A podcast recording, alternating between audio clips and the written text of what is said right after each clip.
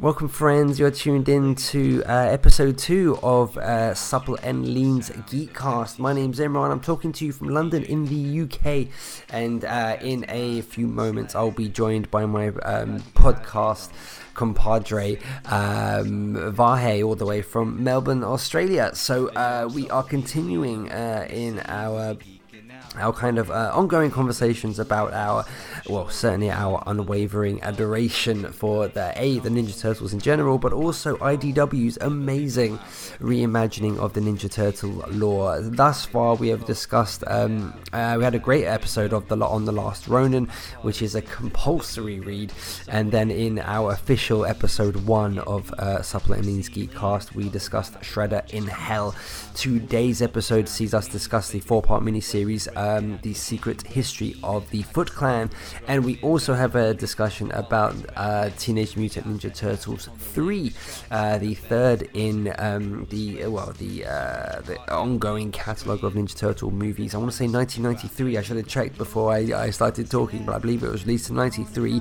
I do name check the year in our conversation as well. So yeah, it's another Ninja Turtles themed episode.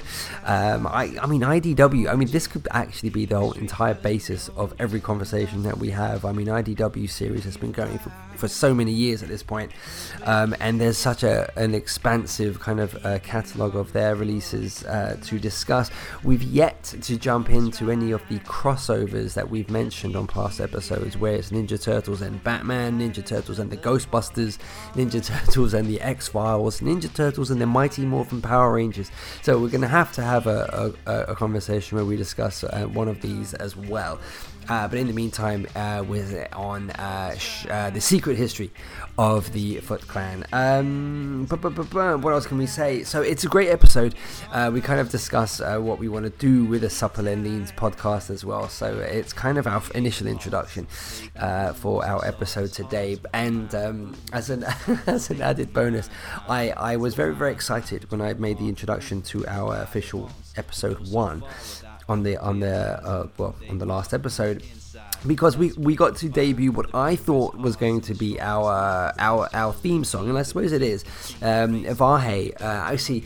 Yes, there are a fair few million podcasts in the world you can uh, you can listen to, but how many of them will create their own song every single episode? And that, that's what we're up against. Um, this is incredible. So on our last episode, Vahe wrote, composed, recorded, did every single thing, uh, and created this fantastic track called Geekin, uh, the theme to Slag, which is Supple and Lean's Geekcast. Uh, you can hear the entire song if you go back to episode one. And for episode two, I thought we would be playing that again with absolute beaming pride, but we have an entirely new song which is completely befitting our episode today. So Vahe has, has blessed us once more with uh, an amazing uh, track, which is just the perfect setup for our episode. This is um, a seven plus minute uh, gem called Saki's Bane. Uh, so we are going to play that one for you right now, and then we're going to come straight back into our conversation. Um, this is the best thing in the world. It's, it's mind-blowingly good, and um, uh, I can't wait for you guys to hear it. So, without further ado, friends, um, Saki's Bane, uh, and you're listening to Supple and Lean's uh, Geekcast, episode 2.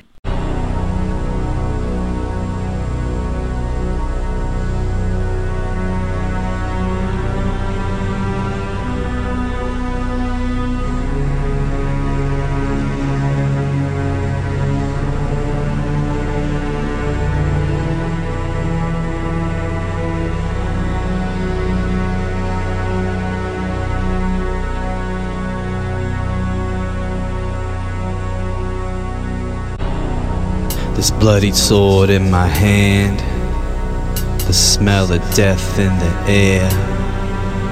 A darkness falls on the land. Your sorry life ain't fair. I emanate from the eternal spirit of my clan. Get a band if you're soft as a turtle. All that you believe is the seed of a lie that grows like a weed inside the mind of a guru immortal.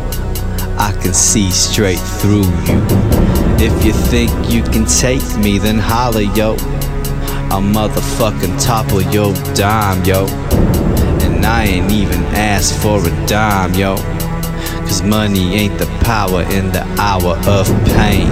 A once noble man is slain. Corruption and the suffering's the name of the game. It's a shame. Friend and a brother in arms can do so much motherfucking harm. And I ain't care about your lucky charms, your wife or your sons. I'm the dragon reborn. Feel my burning wrath and scorn And anger that seethes underneath. The power or the pleasure is the thrill I seek. To always live mighty, motherfuck the meek. The knowledge you seek will somehow find you, setting you free from the ties that bind you. The world is mine. Let the rats in my war cry. A bloodied foot to the chest, and then you die. Try and understand where I'm coming from is the heart and the eye of a perfect storm. Vengeance is mine, decreed by divine. Read the signs, it's all by design. This is your family, your family, your family. I am your father, your father. No one understands you but me, you but me. I am your brother. The flame of the spirit runs deep, runs deep, deeper than the scorching lava. Betrayed so egregiously. Uh, I'll replace you with another. Death can't conquer me. Ain't never been a bother. All it gives me is some cold sleep, cold sleep until I wake up and smother. A city of light across the sea, and yet I still wander. What will be my destiny? Before I go asunder. If you can't read my lips, read my fists. The damage I inflict will put a hole in your hip.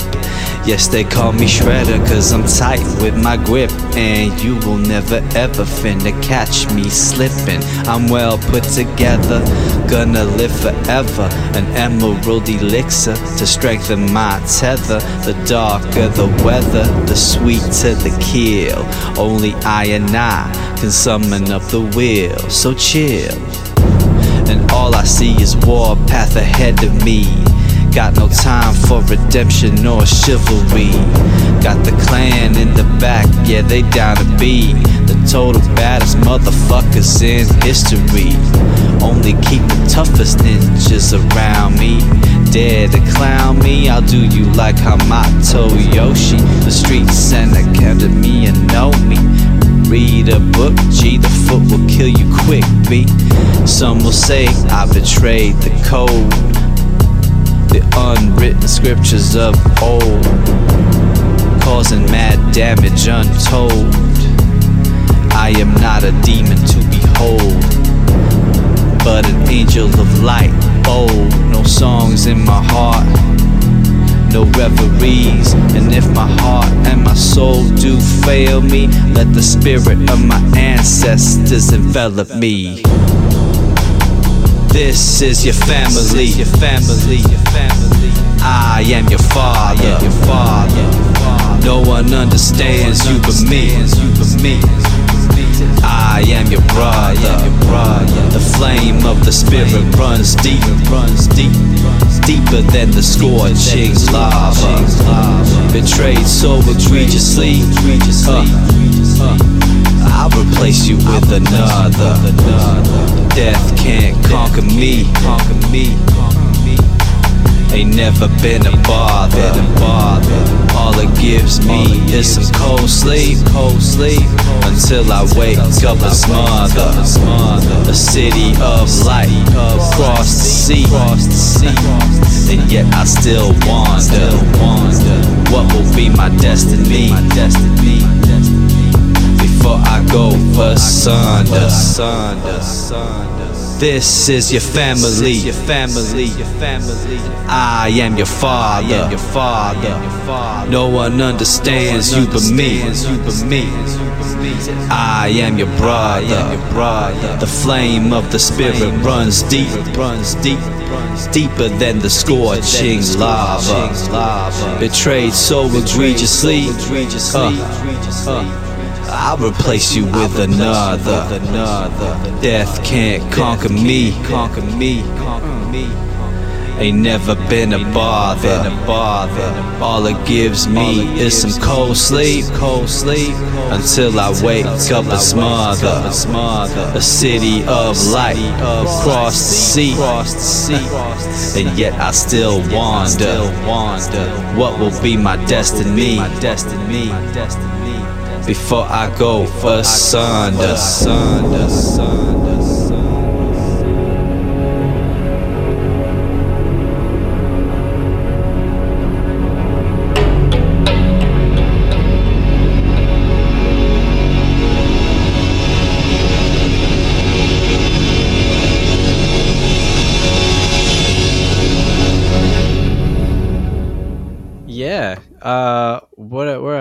Officially episode two with what we're doing We're right officially, now? uh, you know, that was going to be my opener. Yeah, we are. We're officially. Uh, ep- so kind of episode one was sort of officially the first, even though it wasn't recorded as the first supple and lean. Mm. Um, but it, it became the first supple and lean. So we should probably talk supple and lean for a moment. I tell you that How is such- cool is this? that is such a supple and lean thing to do, though.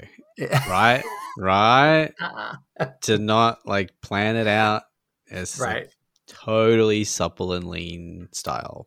So And by the time this episode comes out, it will like be the first episode of a whole other thing that we hadn't even planned on, and it'll be like, what? it's actually the it's- spin off. We just don't know it yet. It's the spin Yeah, off. Bill and Ben. Bill and Ben's wondrous soiree. time, soiree. uh, Wondrous soiree. but I, I have to, I have to give you all the credit in the world for coming up with literally the greatest theme song of any podcast anywhere in the world. I cannot believe you did it. It's glorious. Yeah, actually, just on that. So, oh, thanks, man. Thank you. Yes, dude. Um, so actually, yeah, I'm actually got another one in the in the works. So by the time this, like, you put this episode together, I'm actually going to have another one uh, Oh done that we can play. So I want to like do it for each ep, basically. Each one we put together. Really? I'm going to Oh. whack out like another um, kind of supple and lean track, and I think I'm going to touch like a different,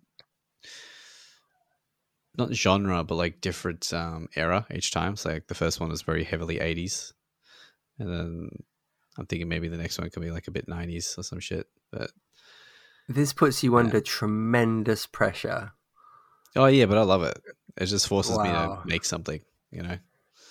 How easy is it for you to make something? Because the, the, everything about that was was glorious. It was perfect. It was it was brilliantly written and put together, and it was just it was a wonderful thing. And I just I listened to it and I beam from it. But like, how easy, just in general, is it to kind of? Because obviously, I know you create music on a uh, well, on a multifaceted basis from dark southern to your own kind of personal uh, beat projects and stuff like that. But just in general, uh, how easy is it to sort of sit down and create something from scratch? Um, it's at this point, it is very much like just like part of my natural everyday thing. Like it's just if you do it enough, regularly enough, um, kind of not force yourself, but just get yourself into like a, a, a routine or a work ethic, like with anything else. If you repeat the same sort of thing over and over enough, then um, it starts to become second nature. So you can just kind of sit uh, sit there and just bang out a track fully formed in like a couple of hours. Um, as long as you have like some kind of thing to lead with. So what really tickles my fancy, the, the way I can actually just shit out a track like I did with that theme, um, which so I'm not really putting it that eloquently, but um, you know what I mean. so the the only thing that really drives that is um just uh, the I guess the repetition. Yeah, just having done that over and over, refined the ability to take a concept uh, and just really run with it. Right, just balls to the wall, embrace whatever the minute concept might be. In this case, the spark was a new podcast. We have an alias each, which very heavily leans itself to an 80s vibe because we're like an 80s hip hop group kind of name. so I could easily stick just to the 80s and do like a whole 80s kind of thing as well. Uh, it can go either way, but um, I'm kind of leaving that up to me as well in terms of what the vibe's going to be. But I'm thinking like I was almost going to sample something from like the first Turtles movie, like the soundtrack, because I've done that oh, a few nice. times before. Um, so I might just do that and base that a track based around that and make it sound like it's part of the TMNT soundtrack or some shit. You know what I mean? Mm, that sounds amazing. Yeah, and obviously you riff off the Shredder theme quite a bit as well, and for various kind of projects as well from Dark Southern. Yeah, and, uh, yes, so, yeah, that would be awesome. Which always um, gets people's attention, like especially people who recognize it. They immediately just go like as soon as it changes and goes dang, dang, they're like oh like uh, wave of realization no one. There is no one i know in my life other than you that i could play that song for and then and they would get it there's no. literally nobody. Like uh, uh, so uh, yeah amazing that you're around people who know it. That's incredible. Dude my my like main social circle that I've come up with from since like primary school to high school up until like now is they're like all different versions of me basically. There's maybe less emphasis on the music but same emphasis on like all the nerd shit mm. especially turtles. Like it's it's incredible like every single person I'm, I'm friends with is the same sort of fanatic like we are um, wow. towards turtles and the first movie so yeah, we're all like in good company. Amazing. Yeah. Yeah. What about cool. you, man? You're you're like you've been doing this fucking blue and green thing for a while now, and you you do have quite a good like work ethic. Like your turnout rate in terms of what you do is kind of at a high level. So like you're kind of you're doing the same thing. So, what? How did you sort of um, get to that level as well? Like, uh, what? what well, I guess I'm that? doing it in a sort of a different way. You're you're creating music, right? Like, so I, I my, everything I do is about being in awe of people like you. you know, so I know. Uh, yeah, I, that's very kind of you to say. Yeah, I, I do. I do work. Uh, I mean, we, we often talk about late nights, and you go to bed at like four in the morning, and I go to bed at four in the morning. But the difference is, I'm not built for it so I suffer for my art, and it's so. Uh, but yeah, I I, I kind of do my best to, uh, I guess to.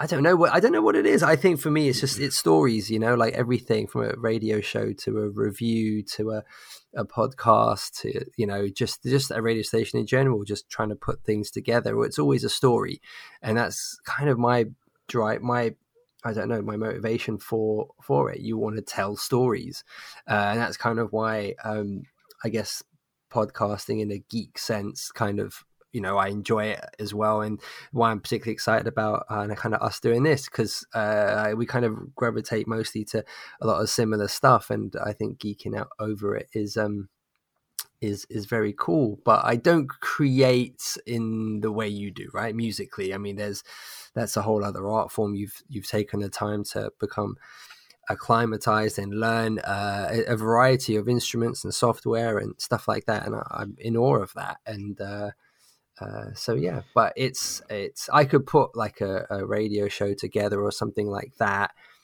and and say all right that didn't quite hit the mark, or I could say yeah that nailed it, that told the story I wanted to tell. But mm. it's a story told by others, if you know what I mean, right? You're you, like people who have already made the music, so you're literally having to kind of sit there and come up with every element of it. And I, yeah, I'm I'm in awe of stuff like that uh, constantly. Um, so yeah. But I guess the, since you have the ability to actually like review and and break things down into detail, means you're just on that you're on the same level in terms of detail.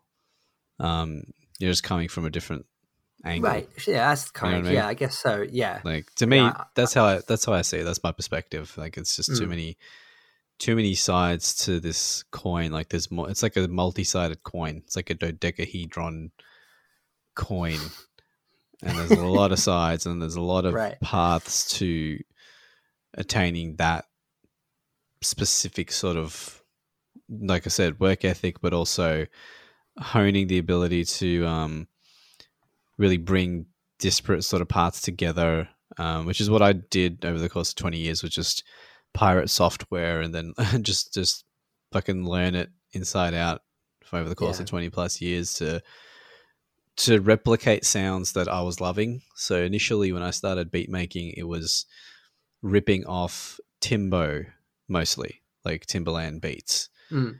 And it was me building my own sound library as well. So I'd actually sample Timbaland's beats, the the open kicks, hi hats, snares, you know, and other sound effects. Um, and then trying to replicate the swagger that was in Timbo beats, you know, the Right. odd time signatures, and then ble- that bled into Dilla. So early JD was also Right. a big driver of it.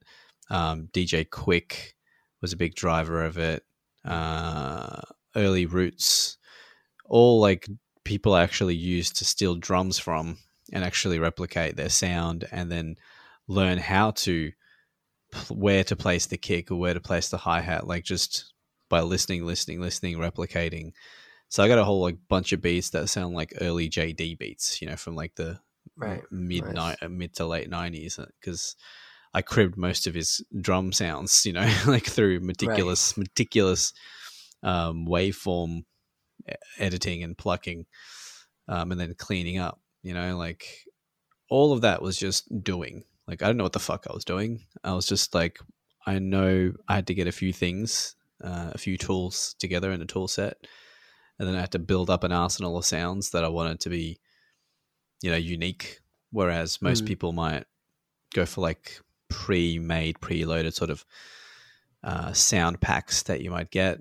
Um, but I wanted to kind of build my own identity for myself, not even for like anyone else. I just wanted to be like, well, I want to get confident at at making something that sounds like Timbo or something that sounds like Dilla. If I Mm. feel like I can match them in my mind's eye and in my ear, kind of like how Dilla used to do. Uh, he would redo his favorite uh, producers' styles. Like Pete Rock was a big one, um, and Yeah. then basically he'd end up outdoing them.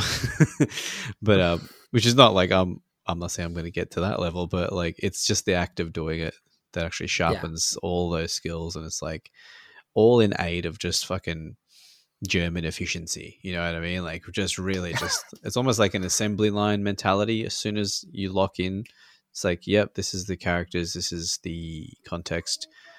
It's just a matter of sitting there getting getting it done. Um, so there, that's why the theme. It wasn't even. It was over two days technically, but it was like literally the first day was like just finding the sample and and looping it and and sequencing the track, which might have taken like an hour. And then the next day was just writing the words and then recording and then um, mixing it down, basically, Right. uh, which was like maybe another hour. So a couple hours tops, like in terms of like man hours. Yeah. It's man hours. What does that even mean? Man hours? or like mutant hours, which yeah, I know I get it. Kind of dovetails perfectly into what we're talking about anyway. But it's yeah, well, it's a it's a brilliant tune. Honestly, I get like infinite joy from it. Um, and uh, man, uh, yeah, anything uh, again, don't feel under pressure because I think we should just play each one every episode. So the next episode we should play both of them, and then on episode three, all three. they all deserve their credit and respect. You're gonna have like half the podcast taken up by just the themes. no, I'm, I'm thinking. I was thinking something similar, but each episode I'll give you a different one, and then That's cool. uh, at the end of like however many, I'll put it all together into like, like an album that we can Wow. put up online separately and be like the supple and lean the sounds of supple and lean i'm actually kind of keen on just naming it supple and lean live at the house of blues i think we kind of joked about that the other time but that really stuck with me i'm gonna fake a, a live House of Blues performance somehow. That would be amazing. And we, yeah, we could do a whole review about uh, it nearly didn't happen due to travel issues and uh, quarantine. You know, they, we didn't know if the venue would allow us to perform, but there was such a, a groundswell of support that they had to open the doors. Absolutely. And the fire marshals turned up right at the end. And yeah, Fire marshals. we had to ODB it and run out at the, at the end. yeah, you know, shit's real when you go to ODB it, man. Yeah. ODB it. Yeah. Actually, now now that I think about it, it would be like the House of Blues album would be the live interpretations of the pre-recorded themes that I'd be coming up with, Right. right? So say like ten of them, and then it'd be like the the House of Blues version, like how Quik had a House of Blues and uh, Raphael Saadiq had like a Yeah. House of Blues who goes through his hits and plays them live. Yeah. So this is what I mean. Like, if you just give me the, the, the actual thread, I'll just keep pulling and pulling and pulling. And next thing you know, there's like 10 fucking projects. There's a whole discography planned out. Uh, there's a story behind the fucking characters. Like, it's, yeah, just kind of takes, uh, takes on a life of its own, which is It's probably amazing. the fun part. Yeah. Yeah. So as relates to, I guess, the, this being episode two, how would we, how would you surmise the the podcast if if some if someone said, "Hey, uh, what's what's what's supple and lean, man?" and you would say, "Let me tell you, it is this." well, sir, let me tell you that first of all, how are you going to ignore the title of supple and lean? Like, yes, yeah. you know how you said you. if you hear if you're a Turtles fan and you hear the, the title Shredder in Hell and it doesn't fucking you know tickle your tickle your um, sharp pointy um, armbands, then you're not much of a fan. So supple and lean, like I know that has its roots in me um, misremembering the lyrics to um, Dancing Queen, but Yes, right. now it's given birth to a very compelling duo. Like I would want to go see Supple and Lean live because um, there's something there's just this inbuilt machismo and confidence, you know, Yes. into that that fucking those names. So Yeah. I don't know. Like we we don't we're we're working on our identity. Like this will continue to evolve. You know, Yes. to me, this is how it how it works. So yeah, we're figuring it out. Yeah. But I mean, have we cool. have we chosen which one we would want to be in terms of representative of who's supple and Which character? lean? Yeah, No, I think that's part of the the, the whole enigma of it. We don't even know. exactly. I think that's that's brilliant. So if anyone asks, you know, we I think I don't know. There's got to be like an I am Spartacus moment. I am supple. I am lean. No. And then you know, it's like we just we both I say the same. I am supple. I am lean. You're supple and lean. I'm suppler and leaner. I am supplest and leanest, leaneth and suppleth, suppleth and leaneth. That's like our medieval counterparts. yeah. And we've actually forgot the the D, um, the um, MC and DJ part of it as well. How how how yeah, of yeah. Actually, this is bang on because in the in the theme, I wrap it uh, in like the way where I kind of switch perspectives. Like uh, you can't Right. tell if I'm actually supple or lean because I make reference to myself as both. I did that on purpose. Yeah. Yeah. So yeah, it's actually um, on brand so far. That's good. Very good. Yeah. Okay, well, this is more thought out than we realized. This is telling you, dude. Like, even like there's just the most random shit, like supple lean. Here we are, one podcast later. Like, who knows, man? Just who knows what the fuck's gonna happen? We'll probably have a product range at some point. I imagine. Oh wow. Um, Okay. What would we? Yeah. What would we we be endorsing? Exactly. Exactly. Oh. What would we be endorsing? if we're supple and what would supple and lean endorse? You know, knowing them as we do, very not much at all, but you know, we have a small idea. What would they be into? Like, what do you reckon? What kind of products would they be into? Man. Supple and Um, lean, like dietary, maybe. yeah, I'm getting everything from from face care to uh Face care. to knitwear to face Is- care to Is knitwear. that what they call it in the UK? Over Oh, here, hang on, I meant to over here we call it third base. what happened? No, wait. Oh, yeah. That's supple. we could have our own pot noodle range. Now it's a thing now. Pot noodle. Oh, supple and lean go. noodles. I mean, that yeah, that works. That, works does work me. actually. Yeah. Need someone to make them now. Yeah. Or, or barbecue stuff. So uh, just basically surmising things we've already talked about. Anything we can leverage with the with the name with the word lean, like lean meat, I guess. yeah. Gagajabeta supple and lean, supple meat. Uh, we're back to the Greek fucking fruiterer meat salesman at the market trope a bit again, eh? Gagajabeta supple and supple and lean. Yeah, maybe uh, Russell Crowe will give us a shout out in Thor 5. Oh dear lord. oh, man. Dude, did Um, you? Uh, random aside, I mean, I think this is Mm. the podcast in which we can probably touch on a bit of MCU, but um, yeah. unplanned. But dude, like Hemi has gone full like 180, and he's like completely just had enough. He's he's done with Taika, and he's done with Goofy Thor.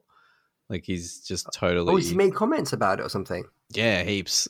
he's made quite a bit. Oh. Um, he's made it vocally, like he's he's been pretty vocal about it. Um, he wasn't really happy, I, I guess, same as everyone else with uh, Love and Thunder.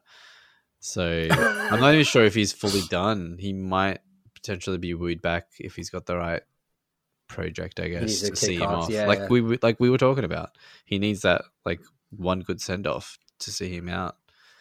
Because we know Iron Man's never coming back. Uh, RDJ s- stated as much. Recently, ScarJo also said no more Black Widow. That's all done and dusted. Um, oh, wow, did she? yeah, uh, Chris Evans said he's hesitant to return to Cap because he's kind of um, doesn't want to fuck it up, like in terms of the work he'd already done. Mm. Um, so most of the OGs are kind of gone now; they're getting phased out. So if he's gonna go, we were never to be happy with that. That being his fucking last Yeah. outing. Like at least Guardians will get their last outing as well. That looks like it's to be pretty, at least decent. Mm. Um, you saw Ant Man and everything. Like, I guess we can No, I haven't seen. I haven't seen the the Quantumania yet. Yeah, me. Um, yeah, so I, I don't know. I mean, I uh, the third films are always really interesting at the moment because usually it means it's the end of the the contract. So I'm always curious as to what the plan is to to kind of wrap it up. Um, so yeah, I, I'm trying not to. I think I, I have accident, you know, stumbled onto by a complete accident. I know what the post credit scene is for Quantumania. I won't reveal it, but yeah, um, yeah. so I, um, so yeah, I'm, I, but I don't know what happens, say at the end of the film as such. But uh, so I'm, I'm, yeah, I am very curious to know how it's going to go. I just couldn't arrange to have seen it in the, the cinema, which is annoying. But um, um, I'm, I am, I'm keen to see it. So, um, so yeah, it's always interesting. Guardians, I think, is going to be, I think that definitely will be the end. Um, and uh, it'll be interesting how to see how they wrap it up. Um, yeah, I think it'll be quite a heavy one actually. Yeah. Yeah, it's supposed to be rather emotional, and I think it's from everything I read about it, it's supposed to be uh, Rocket's story. Like I think it's centered on him Oh, a lot more, uh, a lot more front and center. I think you get a bit more about his history, um, his Mm. backstory, and yeah, probably I don't know which, maybe one or two of them might cark it. I'm guessing Drax will probably get killed off. I'm betting. I wouldn't be surprised. He's on. Well, actually, but if if he does, then it would be in essence James Gunn who killed him. So, but like he's on quite bad terms apparently with with Marvel. Yeah, um, mainly yeah, from the James Gunn. Yeah, from the James Gunn initially being fired, he was very vocal about what a mistake he deemed it to be. Hmm. um, and um, apparently there was a a a thing because they actually they asked all the actors to come back and contribute to the um, the What If animated show, Hmm. and they didn't ask him. apparently, Hmm. uh, they used Drax, but they didn't ask Batista to to be a part of it, which he put on Twitter. Where someone said, "Why aren't you in it?" He goes, "No one asked me." He was like, "Oh my god!" uh, so he does seem to be on quite bad terms with them, uh, but still in great, you know, terms on with James Gunn. So Yeah, he Um, seemed like he was done though with the character as well. I think Drax yeah, just became a bit too like a much of a comedic foil when like if you check into his comics origins, he's he is like an antagonist to uh to Thanos. Like he does go toe to toe with him and he's Mm. He's got a lot more. Like his his backstory is pretty tragic. So Yeah. I think in, in the comics he's treated it a bit more seriously, whereas he's kind of just become a bit of a goofball in the MCU. Yeah. They don't really know what to do with him outside of Mm. that. Um, yeah, I think I think he was kind of over that as well. But I'm like, man, look, Batista, like you're okay in terms of an actor, but like you're not winning any awards, mate. Like, Mm. take it easy, you know. Like he Yeah.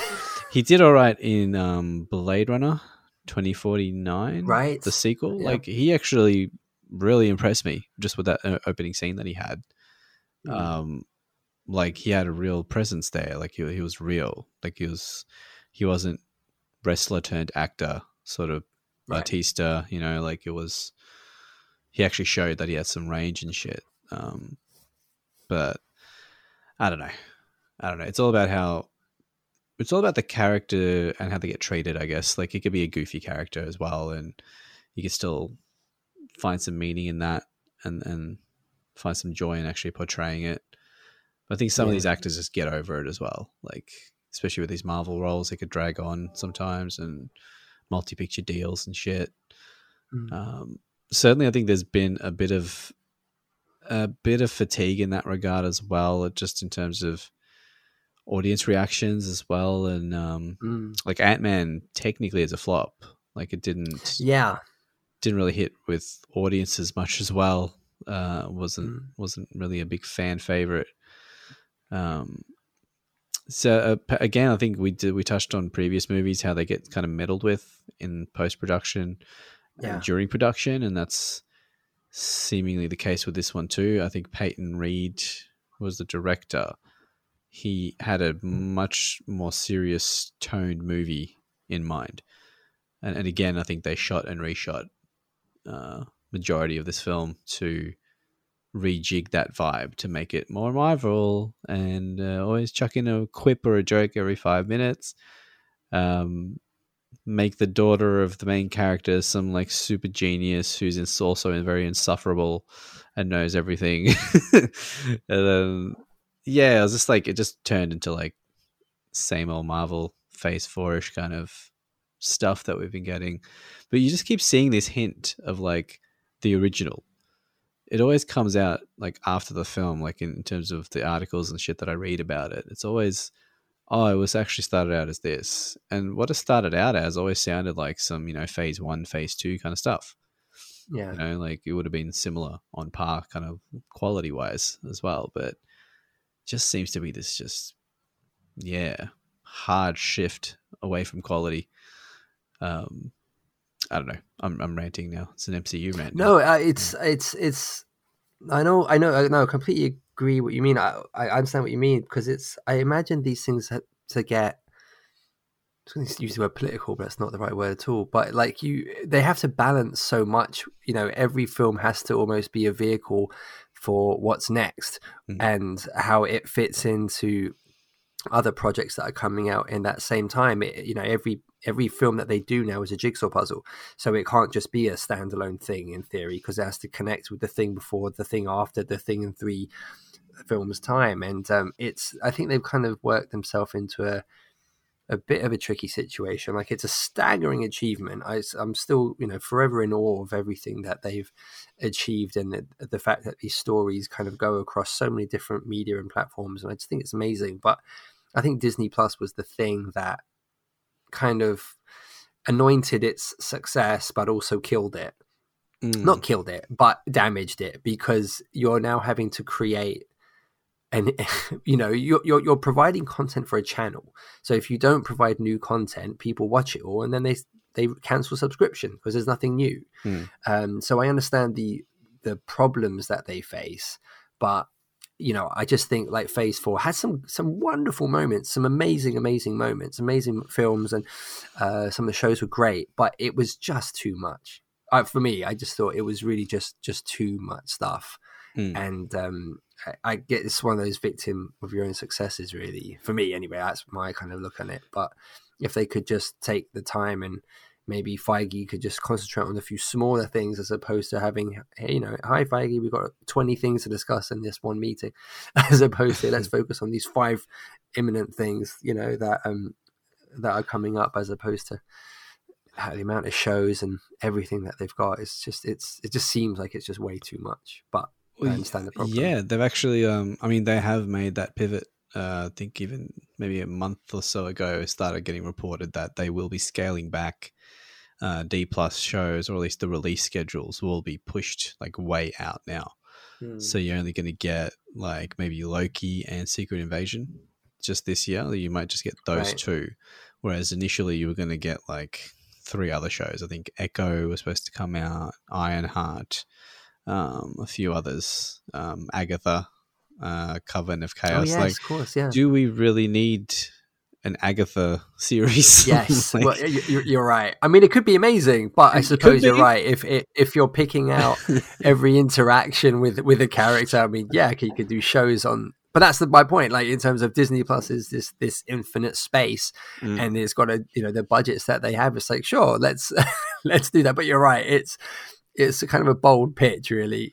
Like uh, yeah like there's still so much um there's still so many so many like uh stories you can tell using your a sort of characters you know um yeah and now you're sort of coming up with like again i think i touched on this on previous discussions i love the expansion part like that's that's fun for me as a as a creative yeah. if you're in something like an mcu uh early mcu would have been a, a freaking blast like for creatives and they were mm. able to get people like Kenneth Branagh to come in and direct fucking Thor.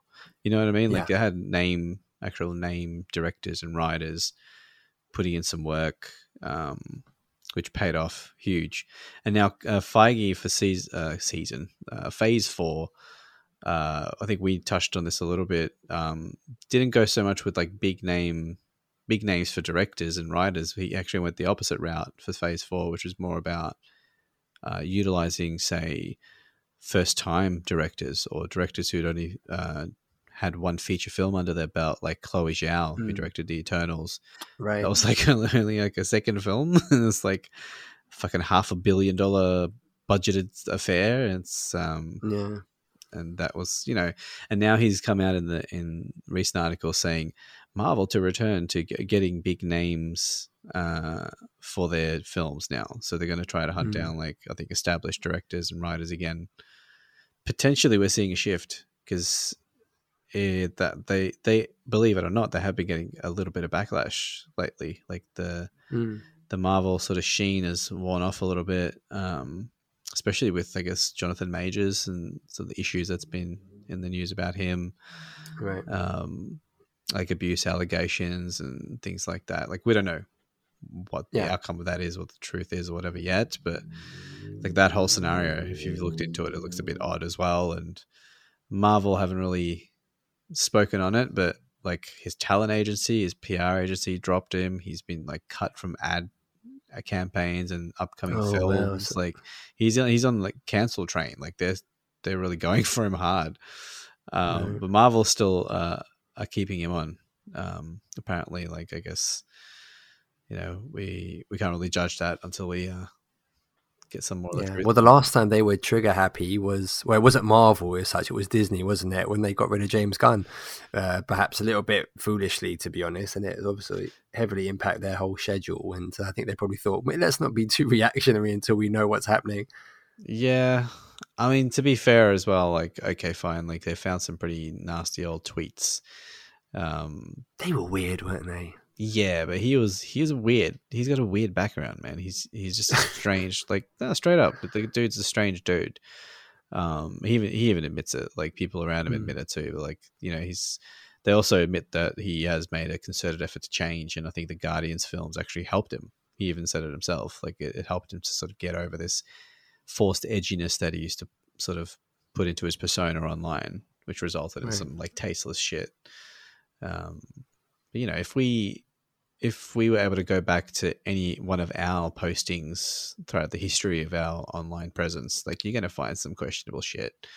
Mm. Um, whether or not you intended to come across that way, like it's you know may not be the case, but mm. like the internet's there, and it's as far as we know, uh, shit hangs around, you know, forever. So, um, yeah, yeah, yeah.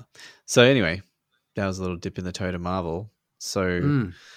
uh, forty-five minutes into it, shall we? Uh, so look, this was from from what I remember last. I know we are covering another graphic novel miniseries, which is the Secret Yes. History of the Foot Clan. Absolutely. But I also did rewatch Turtles Three, which I Yes. believe was on the docket. So I'm hoping you rewatched it recently too, as well. And I have, yeah. It's been a, a few weeks, but um, uh, that will probably be a good place to. Actually, before we do, Hmm. I've got one more bit of uh, uh, turtle uh, info, or not info, um, but just as a precursor to this conversation. Um, The new uh, film? Mutant Madness. yeah, Mutant yeah, the new film. yeah. Yeah, what did you? The trailer. Uh, I thought the trailer looked great. Yeah, I think it looked Yeah? cool. Like, I mean, the animation looked cool, and they're acting like teens, like proper teens, and Mm. um, I think. and look, this is again because I'm kind of always online. I'm, I'm always trying to sort of gauge the pulse of the the community, fan communities in general, and Mm. um, yeah, they're calling foul a little bit on like the right. race swapping of April O'Neil in this uh, for Oh, some okay. reason. Like they've turned April into um, like a portly, I think, black teenager. You know what I mean? Like, Right. um, and then the justification being used is that oh, April was originally black in the original comics, um, and that was started to sort of be propagated as truth when in fact that was never the case. It wasn't. No, Who said it was? Well, because it was in black and white, and she was she was all in the original. Apparently, she looked a bit ethically ethically ambiguous because she was based on one of the sort of girlfriends of Eastman or Laird at the time, and I think she was maybe a little a she had like an Asian Oh, background. okay. But April had like curly hair, right? But it was the eighties. It it looked like kind of permed Yeah. everyone had that style, but in the current narrative, it's been twisted to be like, no, no, this is completely, uh, you know, ba- it's based on the lore and the history. She was originally black because she had this curly hair that only apparently black people had in the eighties. I'm like, I don't think so. Like, I don't think she was ever portrayed as anything but I don't know, Caucasian. Like that's what she she looked like, and but yeah, um, there was like a But didn't she? Yeah. I'm trying to remember. I'm trying to go all the way back now. Didn't she debut in the back with uh, Baxter Stockman? Uh, I believe you so. Yeah, issue two was her introduction. She was a lab assistant initially. Yeah, but but Bax, Baxter was black, wasn't he? Exactly, that's the one. Like Baxter was Right, okay. originally black, and he was white in the cartoons. So Yeah. yeah, it's just really odd, man. Like it's people Hmm, just latch okay. onto random shit and um, use it for one part of the argument or the other. But that's been a bit of a sticking point. And then the fact that I think Seth Rogen's behind the whole thing. Yeah. and he's had a bit of a spotty record lately as well with some of the stuff he's been involved with and Mm. but you know it's turtles like um i'll take it on board i think most people who, who make the turtles content are actually fans too Mm. um you can tell like they're a bit more passionate about it um but i don't know looks like fun i'll give it a squiz Yeah, I'm. I'm actually. Yeah, we were. My my yeah my my daughter actually kind of we saw it the trailer together and both thought okay yeah. She she used to be a massive uh turtle fan for many years uh and so it'll be brilliant to kind of reconnect uh with her on that and go to the cinema when it comes out. So I'm, I'm enthused on that level. Um but like you said you know if you're if uh, if you kind of get involved in a project like this, and you tend to be a fan. But Mm. that's kind of one of the interesting things about Turtles because there are so many iterations of it, even just on screen. It comes down to well, what are you a fan of? Mm. Because what will you be emulating as such? Like what what aspect of it have you gravitated to that you want to kind of put out there? Because that's one of the sort of the, the points about what we're discussing today. And it, funnily enough uh, we're talking about as you said secret history of the foot clan and turtles 3 and both involve a, a trip, uh, one uh, Yes. physically going back in time, but both revolve around feudal Japan. Yes. Uh, which is a part of the Turtles lore that you and I both really, really embrace. But as much as that is a part of the Turtle lore, that you know the the kind of goofy um, surfer dude kind of hey man, blah blah blah, pizza Hmm. is a part of the Turtle lore, and as well as venturing off to space with um, Krang and Hmm. TCRI or TGRI, and that's sort of a massive part of the Turtle lore as well. So there are so many facets to it. So it's always interesting about where what what in, what a, a creator of uh, someone that carries that turtle torch. What is it they're trying to Mm. emulate, and what is it they're particularly a fan of? I, I do like the synchronicity of what we've uh, decided to cover Yeah. as well. Like I didn't do that on purpose. I just did that because I hadn't watched. We, we either of us hadn't watched Turtles three for a Mm. while. Um, I guess it was good to go back and touch touch base on it and see if anything had changed or how, what we thought of it now. But yeah, they both deal with um, sort of the history of the the story itself. Yeah, we'll just go all the way back to Mm. feudal Japan. That's that's kind of its roots Yeah. um, which is what I love about this story and I guess Shredder and Hell, um, both which of which involve story and scripting by um, Mate- Mateus Santolouco. That's the Mhm. name that we keep seeing, like on the artwork as well. I think he, he might be involved. I think with the cover art. I'm not sure if he does artwork as well, but he's mostly story and script. I think. So he he did Shredder and Hell, and he did this one too. Um, and um, yeah, the the quality uh, the quality of the writing is awesome because it does get into this mythical backstory. Um, does sort of ground you in a sense in terms of like steeps you a little bit in like real world history in the past. Um, but then obviously adds its own, you know, supernatural sort of lean to it, a supple lean. Um, oh wow, wow, okay. How did that happen? They're just Yeah. natural. You can't you can't No. you can't fight it. It's you got to Nope. go with it. couldn't have planned that. Um, but yeah, I, I love. so what should we uh, jump into? Yeah. Well, actually, what, what what should we jump into first? Should we go into the comic book or should we go into the the movie? Um, let's go into the comic book. Yeah, let's let's save the movie for for later. That'll be a funny Yeah. funny way to close out. But um, I feel like the, this particular story, so the secret history of the Foot Clan, this is we actually covered a lot of this in the previous discussion because I did a lot of the backstory sort of covering in the in the first episode that we did. Mm, yeah. Yeah. um, which actually just tells that story again. Um, the history of uh, Tetsuo. What's his name again? Tetsuo Uh, uh, Takashi Tetsuo. Takashi Tetsuo. Yeah. Um, and I'll probably will jump back and forth a little bit. So it is four issues. Sure. It's a four issue miniseries, but at the end of issue one, Imran, at the end of issue one, when we when we are getting a reference to the Iron Demon, did you expect to see Oh. that person No. at the end of issue one standing I- there Well, I'm right. Fucking I, Krang. Could, at the end of fucking issue one? I did not expect that. Like, What? so I'm a bit um, right. So obviously we're venturing through this IDW series, and we're kind of being a there's kind of a scattergun approach to how we're doing it. We've done the last Ronin Mm. uh, and uh, Shredder and Hell. We're now doing Secret History of the Foot Clan. So uh, we're going. I think you've seen, you've read a few more things than I have, but we're kind of again it's very scattergun approach. And who Krang is, what Krang is specifically, is not covered irritatingly No. during this story. So I'm still kind of left hanging.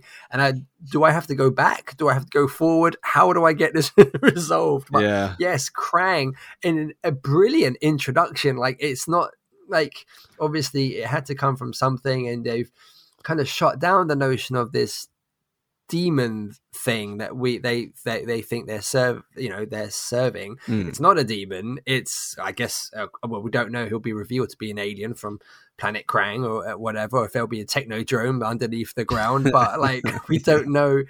I oh, I- i'm i'm completely le- left in the dark as to who he is and what his motivation is we don't even really find that out across those this story as well So that's I think that's the dangerous danger, but that's like the the bit that we're going to miss out on is because these are still taking place in the IDW continuity. So they're miniseries that are sandwiched in between issues. So we're always going to be missing what happened just before and what's going to happen just after. That's why the, in the last one I read ahead to issue 100 to find Yes. out and you know what happened. So this is actually just it, it's everything connects though. So he's so Krang's involved as the Iron Demon as some kind of facilitator for um the immortality side of things, right? I think he's the one that actually provides that or Yes, yeah, yeah. yeah. Um, but then in Shredder and Hell, we get even deeper with it when we go all the way back and we we go through the sort of demigod route with Kitsune and the dragon warrior and the original dragon spirit that they confront in Hell. Mm. So it's like there's there's a lot of uh, elements at play um, that help sort of make the entire Foot Clan experience come to life in on these well at least these couple of mini series Yeah. um, which I love. I love going Yes. back, delving deep into this kind of shit. It actually reminds me the way it's it's playing out is, and it's it's very adult too. Like it's fairly violent as well. It's I think it's staying true to the to the OG comics. is Mm. quite violent, um, but it also reminds me of the sort of world building that takes place in uh, Avatar: The Last Airbender. Um, in the kind of three seasons of that cartoon, Right. um, it sort of builds this world that's intertwined with myth. So um, I think it gets touched on in the opening panels by Doctor Miller, who's the the doctor who's looking into the history of the Foot Clan and the story. Mhm. Um, and as per his observations, um, he's talking about how, uh, well, you can pretty much draw on a lot of history and and um, just the sort of carrying on of information from generation to generation through mythology and how myth is usually like the basis of whatever we call truth. It just gets um, sort of de emphasized over time. So, for example, in modern times, we assume myth is a simple, colorful way of describing things um, in a less evolved state, which is just this like A to B to C sort of progression that we have in our heads. Uh, because we're here now, we're at an advanced level. Our past ancestors must have been worse off, whereas it's usually not the case. Um, what we usually find is that our ancestors were a lot more developed human beings, um, almost in every single way, uh, even technologically. So anything that's myth should be treated with that same sort of uh, respect and be taken seriously because myth is really what carries our story forward, the story of humanity. Um, it's what gets preserved in myth Mm. because what happens every so often there'll be some kind of worldwide calamity, right? You can't stop the world catching flame or being inundated with with a biblical flood. Shit will just just get washed away overnight. But some shit persists, and it, and it persists through myth. Um, it survives despite all and every sort of upheaval, cataclysm, or calamity. Like there's a real value in in mythology in general. If you if you really look into it, um, it's it's how we maintain Amazing. our story. So it's really cool that they sort of introduced that concept at, on a deeper level and being like, yeah, Yeah. um, you know, this is the story of the Foot Clan. It's some kind of funky lecture at a university, but it really is delving into something that's, you know, true and, and real in that sense. And that was it's really funny actually because I kind of made an I, it, when it cuts to doc, kind of this Doctor Miller recounting this story, uh, which I'll surmise in a moment, but it's it felt very surreal the very first time because it's like that was the first time I've I can I can remember uh, so, uh like any character acknowledging actually no apart from the first turtles movie but the first time you see uh, uh a, a normal character acknowledge this world. Like uh, like the foot clan and the turtles has really they're only been relatable to each other. The turtles talk about the foot clan and the disaster and who they are but it was like like it was like everyone knew who the Foot Clan was to the point where you have professors examining it and doing lectures about it. And, and nobody was like who are the foot clan you know they're very aware of who they were. And i thought oh that's kind of cool that it's kind of acknowledged on this grander scale of you know people know who it is and they're not just, just, a felt... funky club for podiatrists that's exactly. Sure. yeah. Exactly. So it kind of felt yeah that one that stood out straight away for me. So that was kind of cool as you've said. But mm, it was cool to um, frame it around that yeah. Um, yes. Like a framing device. So they cut, that allows you to cut back and forth. So they can do like flashbacks and then flash forwards. Um, very good use of uh, of, of that yeah. to tell the story as well and link everything uh, together. Yes. Um, yeah. So again, I'm, I'm going to be jumping uh, back and forth. I think in the second issue, something I really liked, and it was very small, but um, I really love the writing as well. I feel like it's maintaining mm. the spirit of who the characters are, and the quips are very quippy. I think they're very the references and callbacks and member berries are very um, cute. Like Donnie touches based on what his online handle is at one point, and it's does machines, right? Yeah. Did you catch that? It was like D U Z machines yeah. in one word. That was like his online handle. Um, Donnie does machines. Um, and I like how they, the turtles are designed. So if you mm. pay attention to the um, to the individual designs, like Raph and Leo in particular look pretty mean and a little battle hardened and a little scarred, and their yeah. their bandanas are a little ragged and shit. Um, I did like that. I like that touch. So it it definitely it tickles my adult TMNT um, fancy which mm. is spearheaded by the first live action film. So anything in that vein is automatically like thumbs up for me. Mm. Um, so I guess getting into issue one, issue one to issue two, um, what was issue two predominantly about? Um, or what did you sort of get out of? Um, well, I guess I, will quickly, if I if I may, just to uh, to touch on the very beginning of issue one, I wanted mm. to to kind of talk about uh, Takashi Tatsuo. I hope I'm pronouncing that correctly. Tatsuo, mm.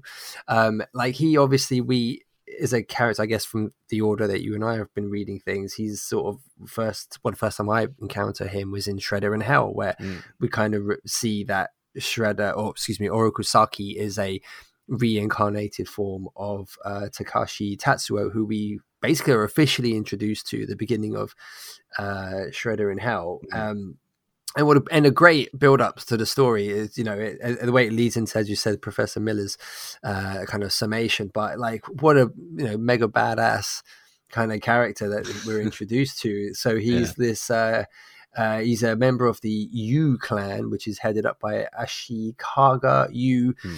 um, and he's on par to being shogun um, and he is basically petrified of yeah. uh, Takashi and acknowledging that this is a fear he's not supposed to have of a subordinate because of his guy's reputation and abilities. Mm. He uh, arranges to uh, uh, trap him and, and, ultimately kill him. Seems extreme, but uh, he ends up trying to to kill him by sending him on what seems to be a routine mission but uh, there's like a hundred guys waiting to kill him, and he kills them all mm. uh, at the expense of his own life, and um, uh, is encountered by a Kitsune, who uh, is Kitsune's not the person who picks him up and carries him, though, is he? it's like a hooded yeah. person. I'm pretty is sure. That, that's I'm pretty sure that's her. Yeah, because in the story, it's it's Kitsune who actually discovers uh, uh, Takeshi Tatsuo and then and takes right. him back to that cave and restores his leg. Um, no, I was wondering sure. if it was Krang because he she's, he seemed quite a large person the way he sort of threw him over the yeah over his shoulder and carried. I guess look, it, it could potentially be yeah, it could potentially be mm. Krang, but I don't know. I don't know what he'd be doing hanging around in that time period. He he's kind of just like the like the big bad kind of. I think that's how he's been presented mm. in the story. He's just kind of on the outskirts, popping in just for a cameo and shit. But I'm pretty sure it was Kitsune. Yeah, I mean, look, she's a yeah. shapeshifter after all. Like she could of course shift yeah. into a bigger form. Um, yeah, but yeah, yeah, absolutely. Um, it's cool. Like, it was cool seeing yeah. that backstory play out. Yeah, it, it was uh, it was amazing. So basically, Tatsuo's story continues later on. I believe in that first episode where we first issue of um, him, you know, basically taking this elixir, which uh, we find out is is supplied by Krang. Um, uh, he takes is it monthly? Like he has to take it every like every month uh, to prevent the the aging process, and mm. he uh, starts to use the Foot Clan for selfish gain, and his his you know his subordinates kind of you know tire of the lack of honor that he is running his um mm. Uh, his clan with, and uh, what's the uh, it's uh, basically Shredder's father. I didn't write his name down, but Shredder's father leads the way. Magi, and yeah. uh, Oroku, yes, Oroku and Magi. yeah, they overthrow uh, Tatsuo, and his subsequent curse is to mm. give um, uh, life to the rebirth the incarnation of the man he uh, overthrew Yeah. and killed uh, through his own son, which is amazing. Yeah, Uh, it's epic.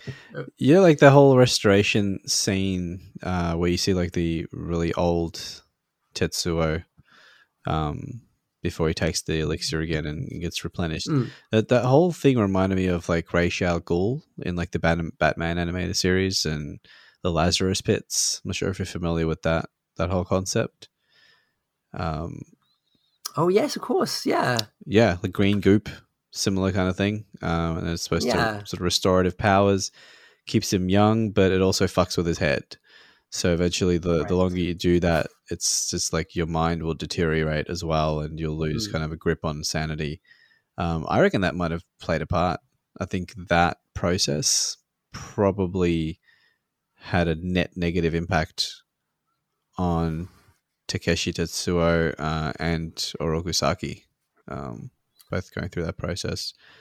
Uh, but yeah, we're not we're not really introduced to his kind of mindset at any point prior to that, are we? Like we know Mm. he's a badass warrior, but we're not really introduced to any uh, selfish gains that he's striving for, or any you know uh, designs on being shogun or being you know uh, kind of amassing any power. He seems to Mm. be a subservient soldier um, who is just you know uh, miles above everyone else, but yeah, we're not really introduced to him as an unstable person in any way. So maybe, yeah, absolutely, that that could be what kind of just you know Just had, puts him on the it. path to just wanting more power. yeah, or at least like that would have maybe helped bring out that kind of sort of uh, behavior.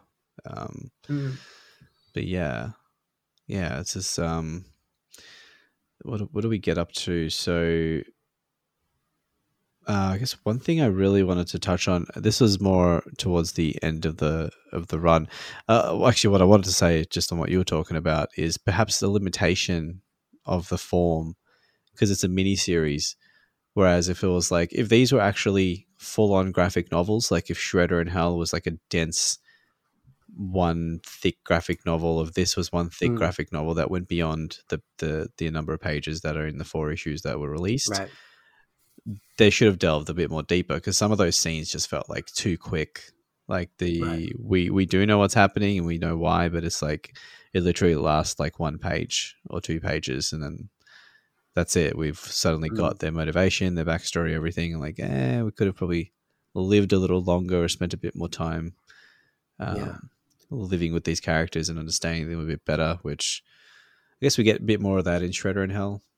Um, but if we had like a full story dedicated to it, like the style and tone of it is very like, um, I don't know. It reminds me almost like Shaw Brothers kung fu movies as well. It's got an element of that, um, but then it's got some like serious, hardcore myth based storytelling happening too. So it's Mm. it's ripe. Like it is a very ripe vein to hit, and it's good that TMNT does remind itself that it has this at its base, uh, at its origins, because it's just you can tell a lot of good stories around it. Yeah. Um, one thing I do love, and this is something we've touched on, is uh, the portrayal of Michelangelo. You would have loved. Uh, I reckon you would have had fun with how they portrayed Mikey in this miniseries, but I really, I really love the fact that he suddenly realizes he can tap into like his past self and he can read Yeah. Japanese script. Definitely. Um, the uh, in the Ashi no Himitsu uh, Foot Clan book. yeah. Um, but I really loved what he said. He and he just randomly drops like a, a sage like nugget uh, on reincarnation, like when they go like Mikey, like what the fuck? How are you reading this? and then they're like talking about reincarnation, and and Mikey says like word for word, I think he says like the way I see it, it's just like playing video games. I can be a superhero plumber Yeah. or a robot pilot in a game, but I'm still myself behind the controls. With this, it's like my soul is playing this game, and it just switched up between a little kid in Japan and a turtle in New York. I'm like, oh, Mikey, like he's again he's again like showing this like because even um you know we touched on the fact that he's like the most effortless out of his out of the four yes. he doesn't Yeah. have to try hard because the training the fighting it's all too easy for him so he, he Mhm. focuses on having a good time and, and having a sense of humor um but those are the dudes who are the the true like dragon warriors and he's the true ronin at the at the end of the day those are the, Right, the, right, the, the ones you got to watch out for um Mm. but the ones that are also probably going to have like some wisdom to drop. Um, so it's good to good to portray him like that too. So he's not always just the goofball. We know he's a goofy character because um, he he's already thinking at a high level. He's acting at a high level, but he doesn't have to prove it. Like that's that's what it's actually made me love him even more. Like I've come around a lot to Mikey a bit more since we've been talking about him. You've Mm. really made me made me realize that he he is really actually the most humble out of the four, even though he's like Mm. the most boisterous. Because I think it's almost like if you think like in in in multiple layers, he'd be doing that to downplay his abilities to to not overshadow and overpower his brothers. Like to me, that would be really in line with who Mikey is. And it reminded me a little bit of me, and this is going to sound like I'm totally up my own ass, but just bear with me.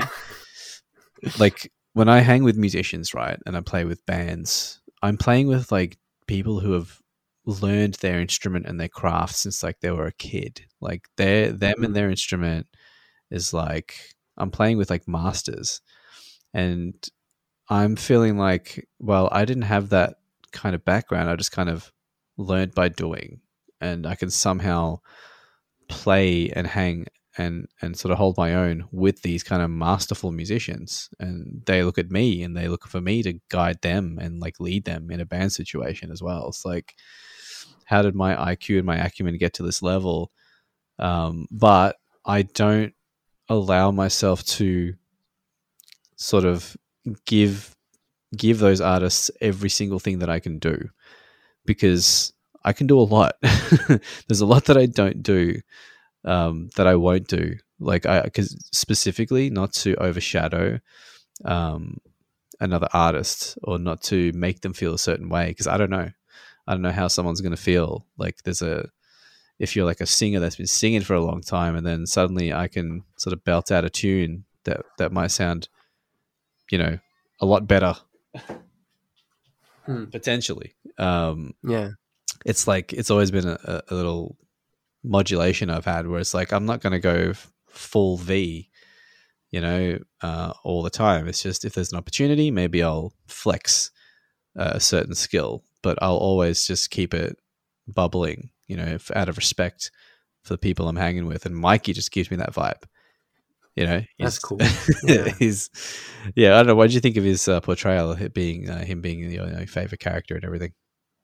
Well, I, I I like everything you said. Firstly, I thought that was very cool, kind of likening that to yourself, and uh, yeah, that that's a that's a cool kind of observation.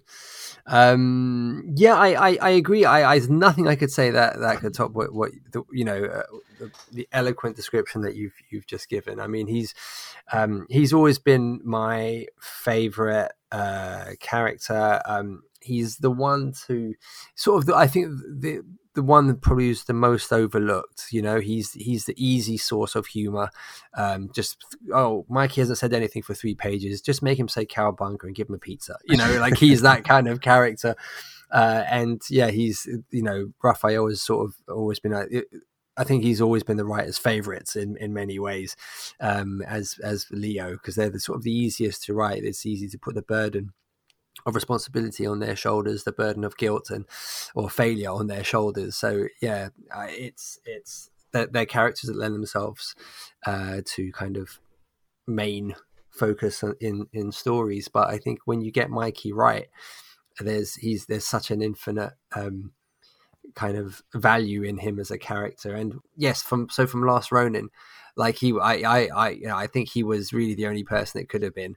Um, and I think uh, was it April's daughter Casey says to him at one point, you know, aren't you supposed to be the funny one? Yeah, uh, because of that, he's kind of shed all of that by by that story, which is just a brilliant um, kind of version of him to kind of see him without that that you know having embraced all this level of responsibility that he has almost shirked all these all these years so uh, so yeah he's he's a, he's a brilliant character. And i think um um it, the, the first film alludes to it because it has clips from i think the original four um um, the original four graphic novels when they have the uh, April's shop being burnt down that they end up using for the film, uh, and when they lose Splinter, you know they, that comic book kind of references Mikey as having taken that burden quite badly, but not sharing how he feels about it, and he goes excessively trains in in the the, the barn gym and stuff like that, mm-hmm. but he doesn't talk about it. He doesn't share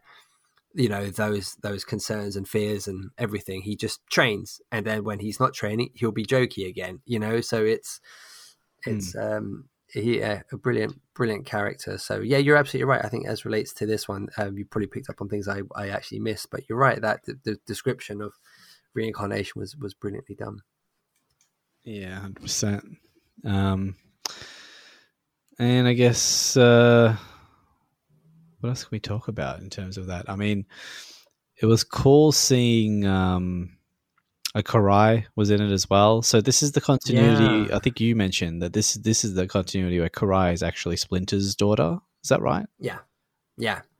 Right. So yeah, I was going into it knowing that as well. I was like, oh man, it makes sense that um, Saki's that ruthless with her as well, because um, mm. that's not really his daughter and he's probably spiteful and resentful towards her, just even though he stole her.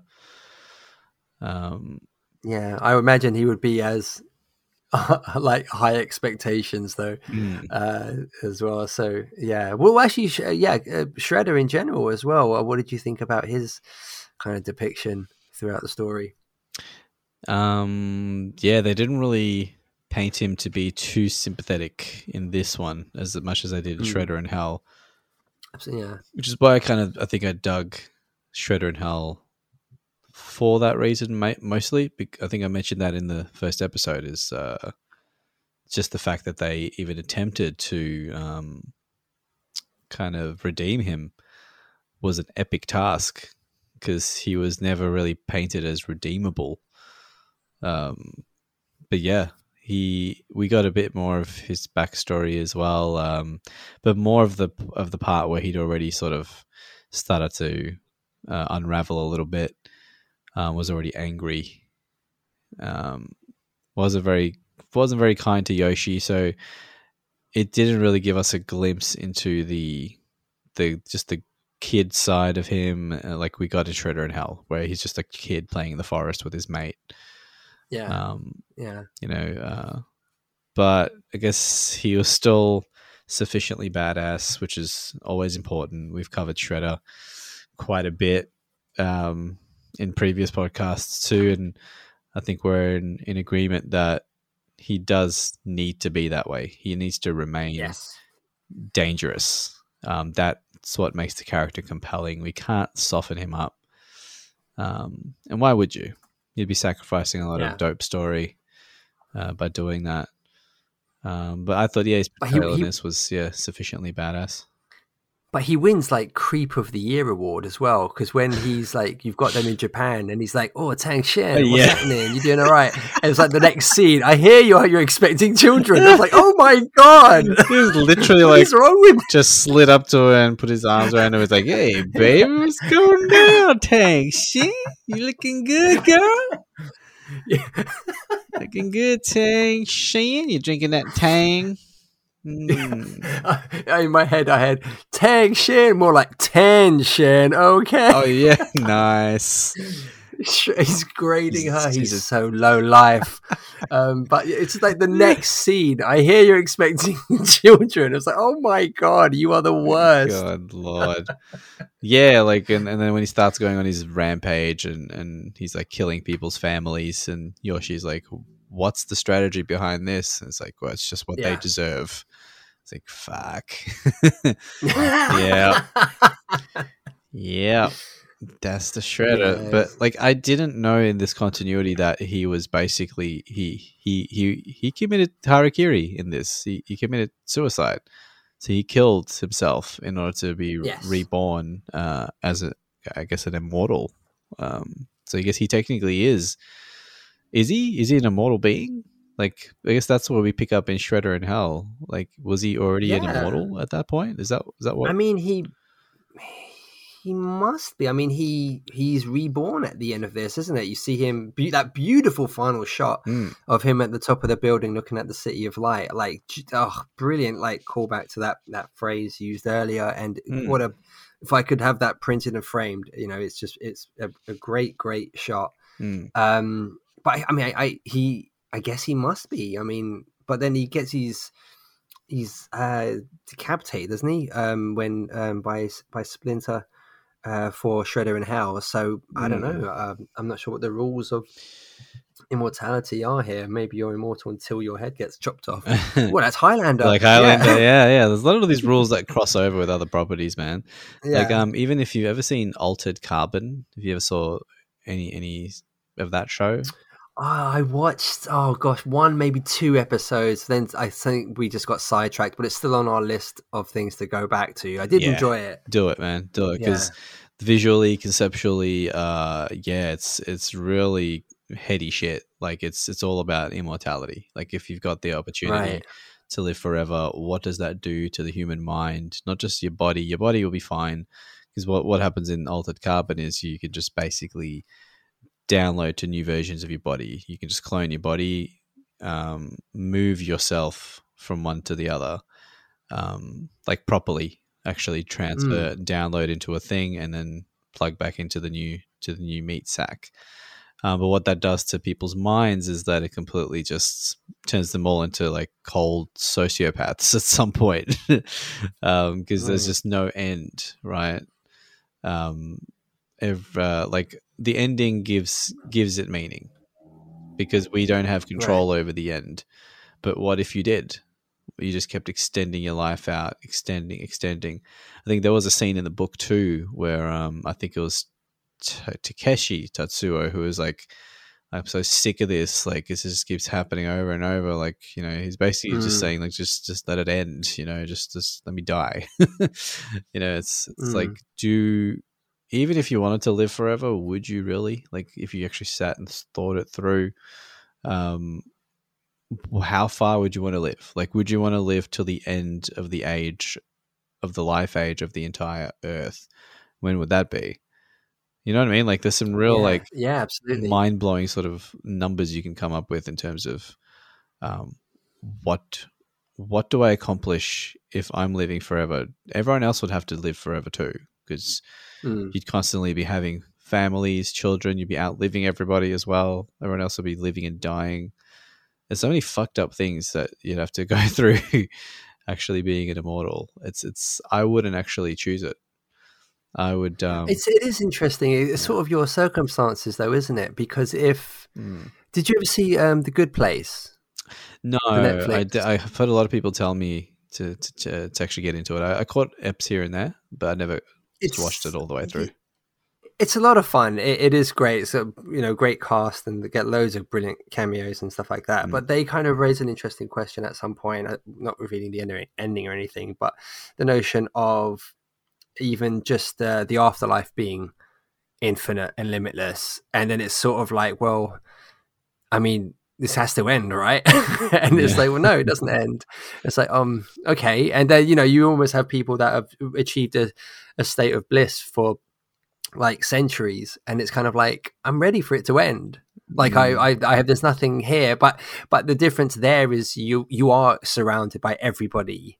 No, you know everyone in in your afterlife is in the same situation, so it's you're not you're not losing people, Yeah. but you still reach a, a, a point of content where you're just like, I'm good. Like I am totally happy for this to, to kind of end now. I've right. you know this is as perfect as it gets for as long as it can be but you're right to, to be immortal in a it, but to be immortal in an ever-changing world to see those things change and to see you know gosh another 100 years flying cars and Mm. another 100 years after that the world's blown up with you know aliens inhabiting it you know whatever it is it there is that allure to it of like well Yeah. you know if you could be around uh, from 100 years ago to see it now my god you know it'd Absolutely. be incredible Th- That's actually why, like, uh, my favorite TV show of all time is Angel, and that's one of the things I love about it. Of many things I love about that show, is that they delve into the main character's backstory. He's he's got a, like a two. He's been alive for about two hundred and fifty something years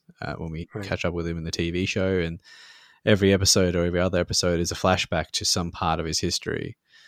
Um, where it's just kind of fleshed out over a large span of time. Um, yeah, they did that pretty well. Mm.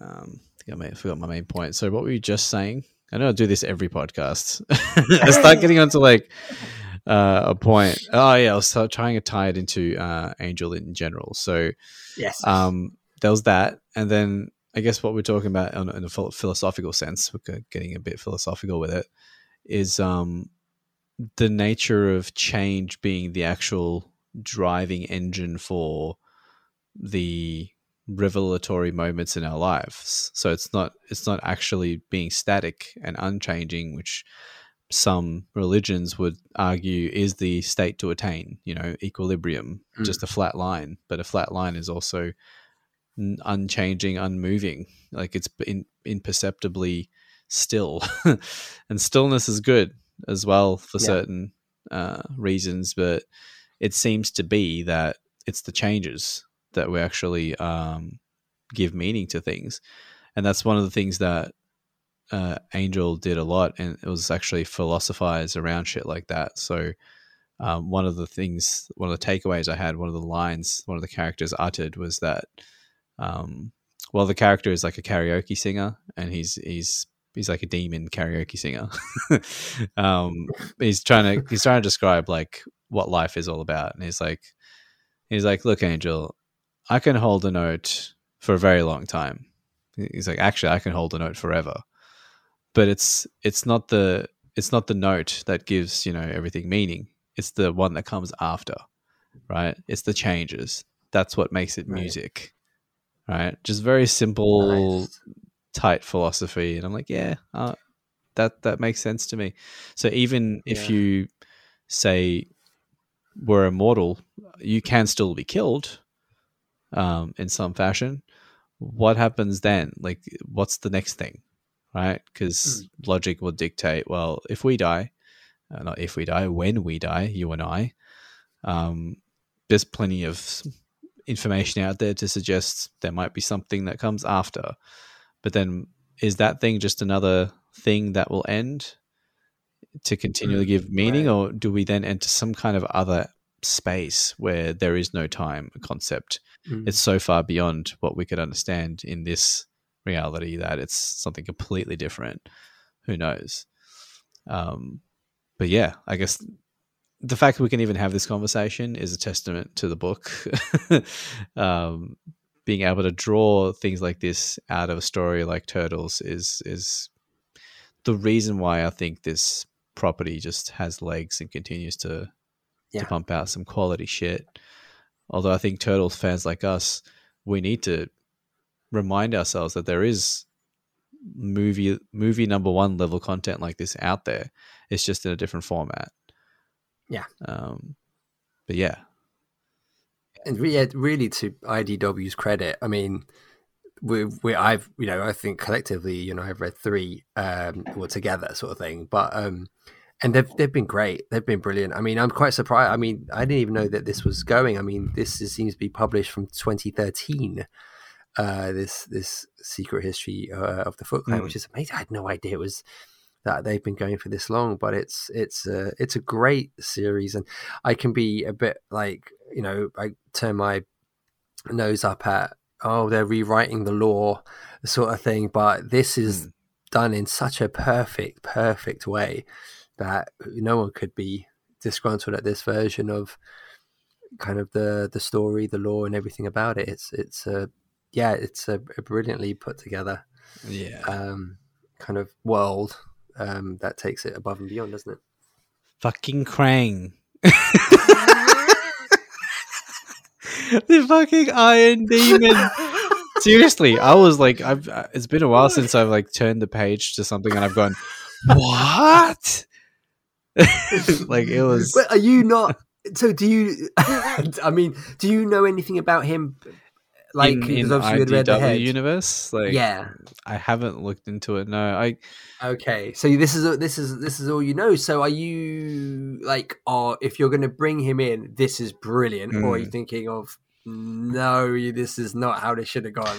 I'm pretty sure they they would have brought him in prior to this. I think the fact that I think it was dropped in there, um, as as being part of that story would have elicited the same response. But I think he would have, you know, he would have been introduced Hmm. way before that in probably the continuity. But just the fact that he was there in in that period as well, um, it was really cool. I didn't expect it. That's all because you know There- we haven't read the previous Yeah. issues, so it was it was a nice surprise. It was. I was. I was. Again, it all comes down to, like you say, what the the thing before and after. So it depends on what what does he want. There's that great moment Yeah. where I think um, Saki says, "What does the demon want?" And she says, "You're being short sighted." The question is, "What are you prepared to do for immortality?" And I thought, no, the first question was fine. Like, what does the demon want? Like, we we don't actually. It's not short sighted. Your question is the different question. The first question is still, what, what does it want? Doesn't Like, doesn't he? Doesn't he just kick the shit out of him and he, and he explodes? So did he actually kill him? I well, we, we we don't know. He does like a what is it? They they kind of betray him, isn't it? Yeah. Which is what they they intend to do. So he he kicks him, and then some it yes, He literally goes boom, like he goes boom. Yes. That's what it says in the, There's in the soldiers page. behind him. Yeah.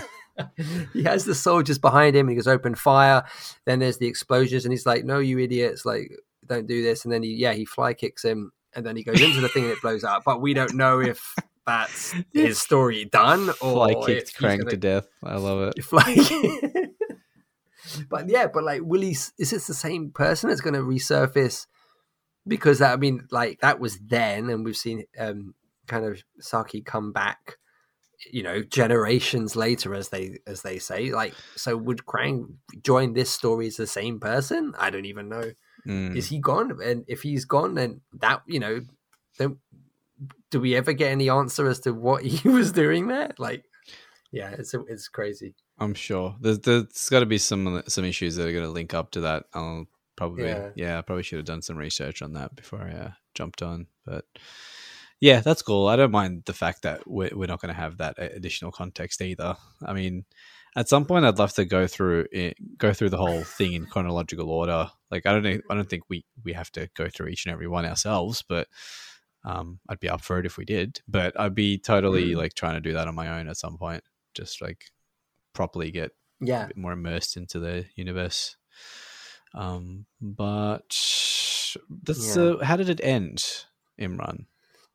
with a reincarnated excuse me not reincarnated um a a, a a saki who has been brought back to life after having killed himself generations later i think as they say i don't think we i don't think they give dates in japan as to what how long it's been but yes he comes back and standing at the top of that building he looks out at the city Mm. which gives credence to the the prophecy of the city of light um as he looks at it and um he's then like yep i'll take that Yeah. and um i imagine it would be met with tremendous shock and surprise when he initially is like "W- yoshi like what the hell Mm. like No, you're but- here and you're a rat Hold on, uh, yeah, no, because that's that's still technically like a flashback. I think it ended with the flashback of him reawakening because w- we were in the present Yes. day with him already being Shredder, and then it. Oh yes, but that Yeah. that moment where he realizes because we haven't because that was like we have the two opposite ends of that Mm. timeline. We haven't got that moment where he initially finds Yoshi in terms of like and realizes that's him. Mm. You know, it's kind of like, what are you doing here? Why are you a rat? I Yeah. have to kill myself to come back for immortality, and you're already here. Like what? And No reincarnation? wonder he hates the motherfucker. It's just, it's- yeah. yeah. Well, now we know why he killed his family. Yep, yeah. totally. Yeah. we get it. We get it. Oroku. Yeah, Oroku slimy. Just hits on pregnant women. Oroku sucky. Yeah, they did. They said that in the Shredder in Hell, didn't they? Yeah, They did, yeah. sucky, sucky. Um, Um, ooh, okay. So yes. Um, should we start doing ratings as well? Can we rate things? Wow, that's a great idea. Yeah. Can we rate these? Maybe can we rate this out of like five bloodied foot, bloodied bloodied feet, the foot symbol. Um, I okay, yeah. Do you? I, I've I've got a great uh, score. I thoroughly enjoyed it. I it would. I'm I oh, four or five uh, for me. decent. Yeah. Um, my uh, probably my only flaw with it is at times I found the and this is a weird thing to say, but like I found the tone a little sort of sketchy at times. Like I felt like sometimes that what you know there were some great moments of the turtles kind of dialogue, but sometimes it was a bit like it was it felt like lines taken from that 90s cartoon yeah. you know it, and it was just sort of a bit like hey we need a battle cry blah blah blah and let's fight we are fighting i was like who's writing this this is you know it's not funny it's not really endearing it's a bit Mm. Sort of childish and then you know the page after will be saki killing you know Yeah, like, all these people shit. and then yeah and then it's sort of a bit silly that that would be my only flaw i mean like Mikey, Mikey yelling didn't trick or treat. yeah, yeah, well yeah and it was yeah and it was like uh, yeah It's like really that's the best you come up with. Like it's very meta, a lot of meta stuff happening there, like uh, self-referential, almost yes fourth wall breaking kind of shit. Yeah. So that would be the only flaw I really had for it. Other than that, I, I really really loved it. I've read it about three times. Um, uh, the, the you know the, the everything about the everything based in Japan, I I thought was great. You're right. I think they could have expanded on it uh, a bit more, but for what was a mini series, I don't. They probably didn't have like tremendously high expectations. There's no hard copy of it available, um, but for what it was, I loved it. I thought it was great. How about you? Um, yeah, I think I probably split the diff. I, I tend not to give perfect scores, but me giving four and a half out of five is essentially me giving it a perfect score anyway. So it's like, Mm. yeah, I'll give it a four and a half. I think. Um, yeah, again, uh, probably similar, similar drawbacks. I didn't really mind the tonal shifts as much, just because you know we're kind of used to it with turtles uh, at this point. Um, I think with a story like Ronin, it had less of that. It was a bit more dedicated to the tone. Um, this one, I guess, was appropriate to where Mikey was. You know, he wasn't future Mikey yet. He was still Mm. bubbly Mikey, cracking jokes. Again, probably in character because he's super confident. So the humor is a way for him to just, I don't know, um, bring some light to the world, even in dire situations. Again, very Avatar, The Last Airbender. I'm not sure how familiar you, you are with that cartoon. No, not at all. I saw the film, which was brilliant. It wasn't. Yeah, Um, that brilliantly was- shit. Uh, Yeah. No. uh, that's my only experience with uh, Oh, you the poor, poor. property. Poor man. Yeah, no, that's just you got to strike that from your memory. That's what most fans have done. No, the cartoon is probably like one of the greatest cartoons ever made. Mm. Man, three seasons of that is still like to this day so highly regarded. Um, and one of the, one of the yeah. characters, it's it's steeped in a similar sort of. It just reminded me of the entire uh, Foot Clan story. So there's there is a character in there called um, Uncle Iroh, who's like this powerful general from one of the one of the um, one of the uh, nations. So in in the Avatar universe, it's it's divided into four nations based on each element. So there's like the Fire Nation, Water Nation, Air Nation, and Earth Nation, and each one um, certain members of their tribes can be born with the ability to bend those elements uh, uh, using different types of sort of kung fu. So you can sort of employ a certain technique and you can bend the element of water and do whatever you want with it, or earth, or air, uh, or fire. So Uncle Iroh is like this former fire um, nation general who the Fire Nation are known for being aggressors in the story, and they're usually like the antagonists. Um, but he is like this, um, like a Michelangelo. He's very jaunty. He's a bit, he's a bit like he's a bit portly. Um, he was known as like the dragon, so he's like feared. But he, when you meet him, he's just like this friendly old uncle. You know what I mean? Like he's just very um, endearing and very, uh, actually very sympathetic, even to like the enemy. Um, he always makes light of a tough situation, tries to ease like um, or find the find the humor in, in certain things, even when the situation's dire. Uh, right. Very played similar sort of um, I guess role as Mikey, so it, it reminded me of of that, and I think again touching on just the the the Mikey love fest for this episode, like yeah, I totally get it now. Like he, there's a, a, lot of layers to his psychology and the way he's uh, he's actually portrayed. Um, that was a highlight for me. So um, seeing and really understanding Mikey's place in all this, um, just the effortless way that he does his thing. It's it is very guru like, right? A guru yeah. would operate that way. They would. They downplay all that shit, not even consciously. Like I think Mikey just does that because I don't know if he's even aware of his level of awareness and intelligence. Like he just it's just there. Mm. um, I love that. Yeah, I love the um, I just love the entire aesthetic of it. The the tone was it was very bloody as well. I, I like yeah. the fact that didn't shy away from that. You can't really, you know, you're telling an old kind of samurai story as well. It's it's going to be bloody. Um, so I like the fact that it's not toned down for for a childish audience. There are some childish elements, but it's largely for adults, um, which is great. But yeah, uh, freaking we three out of three uh, so far. The stories we've we've looked at, right? Is that the third yeah, one? Absolutely, that's the third one. Yeah, yeah, not too bad. Um, not too bad, eh? No, they're they're excellent. Yeah, I'm. Yeah, I, I would like to delve into um, more. They're a, a, real joy to kind of mm.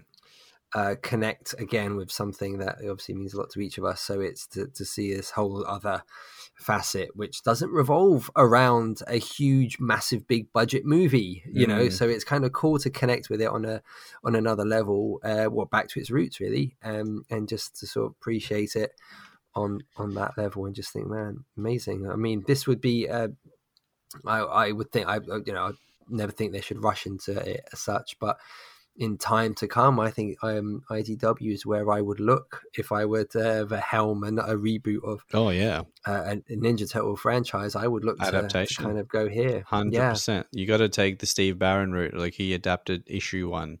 We got the classic mm. first film. If you just adapt yeah. quality content, you don't have to change much. You just yeah. you just got to think visual and, and and moving image and just transplant and then just stay true to it. Um, I think honestly, story like this, if you were to expand it, uh, and if it was in the right hands, aka mine, if I was like in charge of it, if I could actually write it, I would expand this entire Foot Clan story into like a ten ep miniseries, like a season of a show that'll actually tell that story and then weave in the turtles and weave in everything. Actually, do like a turtles verse um, TV series kind of thing, you know, um, the shared continuity. I think that would work really well. Yeah, like uh, like John yeah. Wick. I still have to see John Wick four. Like it's one of my favorite film series. Um, mm.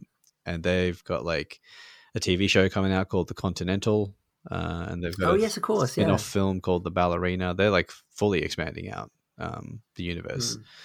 So if it's done right, uh, yeah, it can be done ad nauseum, and it can be done at a high quality, and uh, yeah, it's the best kind of shit. And now mm. we've got some time for yes. Turtles three. Yeah. Doidles. Um, I keep thinking, I keep thinking there's a tagline to this film. There isn't, is there? It's not like Turtles in Time or nah, it never was. it is Turtles in Time. No, it's No. not to be confused with Turtles in Time. That was a whole other thing. That was just So video is game. just yeah. So this is literally just Ninja Turtles three. Yep. Um. Okay, so this is uh 1993. Yeah. Uh, my goodness. Um, uh, it's the third in the original film series. Mhm. Uh, this uh, sees them travel back in time, sees all four Turtles and April Mm. travel back in time. Uh, due to a mystical scepter, Yep. uh, which takes them back to feudal Japan, uh, where they become embroiled in a conflict. I'm reading this from Wikipedia uh, embroiled in a conflict between a daimyo and a group of rebellious villagers. Yes. Um, now, it's as a quick, uh, not to give away our opinions on it just yet, but uh, this was deemed a box office flop. Hmm. Um, but the numbers aren't too bad. I mean, it says here it received moderate box office success, uh, grossing made bank. 54 million Yeah. against. Yeah, it did. It made 54 million dollars uh, against a budget of 21. Yeah. But it's not considered um, uh, a success. Uh, very bad reviews. Um, people were mad that there were no familiar turtle characters, but we can't resurrect Shredder again. Mm. Uh, so, um, so yeah. I mean, uh, thoughts. What was it like? How long had it been since you had seen this? Quite a while. I think I mentioned in the last one that that's that and number two were the ones I rewatched the least as I got older and older. It was always just number one, so it tapered off. And I'd seen it enough times growing up. Like I'd watched them so many times already that um, I didn't feel the need to go back and revisit. But the more we started talking about this, the more I was like, you know what? I've seen it. I've burned a lot of it into my memory, but there's a whole lot that I just don't remember. I can't even remember any choice bits of dialogue like we do from movies one and two. So it was good to go back um, and actually Mhm. touch uh, touch base with it again and be like, how do I feel about this? And it was, I think I'm in line with I think one of the creators who mentioned it might have been Eastman or Laird. Um, specifically, one of them said, "Yeah, look, in terms of how how we think of the the live actions, number one is the best one, number two we think is the worst one, and number three is the one that's sort of in betweeny, like in in the middle." So I get what they're saying. Three is very self-contained and inoffensive. It's nothing horrifically bad. Um, the I like the fact that Casey's in it for quite a bit, but they had to sort of give him like a babysitter role. Uh, he's not really in the action as Casey Jones, but he is in there as like the British character, right? So Yeah. Elias Koteas, who plays the character, is playing um like a dual role. So he had a bit of action, some action scenes there in feudal Japan. Um, I really like the fact that yeah, it touches uh touches on the Japanese origins of it again. Um, and it, it was actually like it looked good. Like I don't know about you, but the very opening image was fucking Oh beautiful. gosh. it was beautiful. It really is. It re- and it's not them though, is it? It's um, it's for it's yeah, for it's- it's soldiers. the other four soldiers, so- but like fuck, that was just so that yeah, you know what I've I'm really drawn to that aesthetic. Like when you just sort of red filter the shit out of something like that. like that looked awesome, and the same goes for if you ever seen the Sylvester Stallone movie Cobra. Uh, of course, yes. The opening scene when he's riding his motorbike, same. They did the same shit. They just like red washed wow, everything. Well done. Um, it Yeah. looks sick. I love that.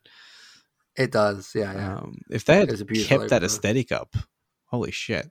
Mm. Like, and then it just kind of dissolves into just a regular image. And I'm like, oh, that was looking like a comic book. It looked like a fucking looked like um Sin City all of a sudden. Like Robert Rodriguez was Yeah. directing it all of a sudden. But um, uh, largely inoffensive. Uh, um, we I was looking out for the whole Mikey bit towards the end where he's like. I could stay with you.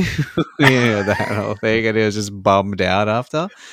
Um, I will just note one scene that kind of would have flown over my head as a kid. Um, this is about thirty minutes in, so um, I guess to catch us up to this point, yes, they find a, a scepter. April has brought all the turtles some gifts from the flea market. She's visiting them in the underground layer in the in the uh, subway. Um, she bought them presents before she went on holiday. Imagine what she's going to bring back from holiday. like, who does that? I'm going on holiday. Here's a present. Yeah, here's some stuff. Uh, yeah, pre-present, present. Um, and she gets sucked into feudal Japan, and then some of the Japanese people come to America. Uh, um, and about half an hour into it, uh, the turtles manage to rescue April, uh, and then the British Casey, and then they slide out of that like sewerage uh, system and, and outside the walls of the uh, of the prefecture or wherever they are.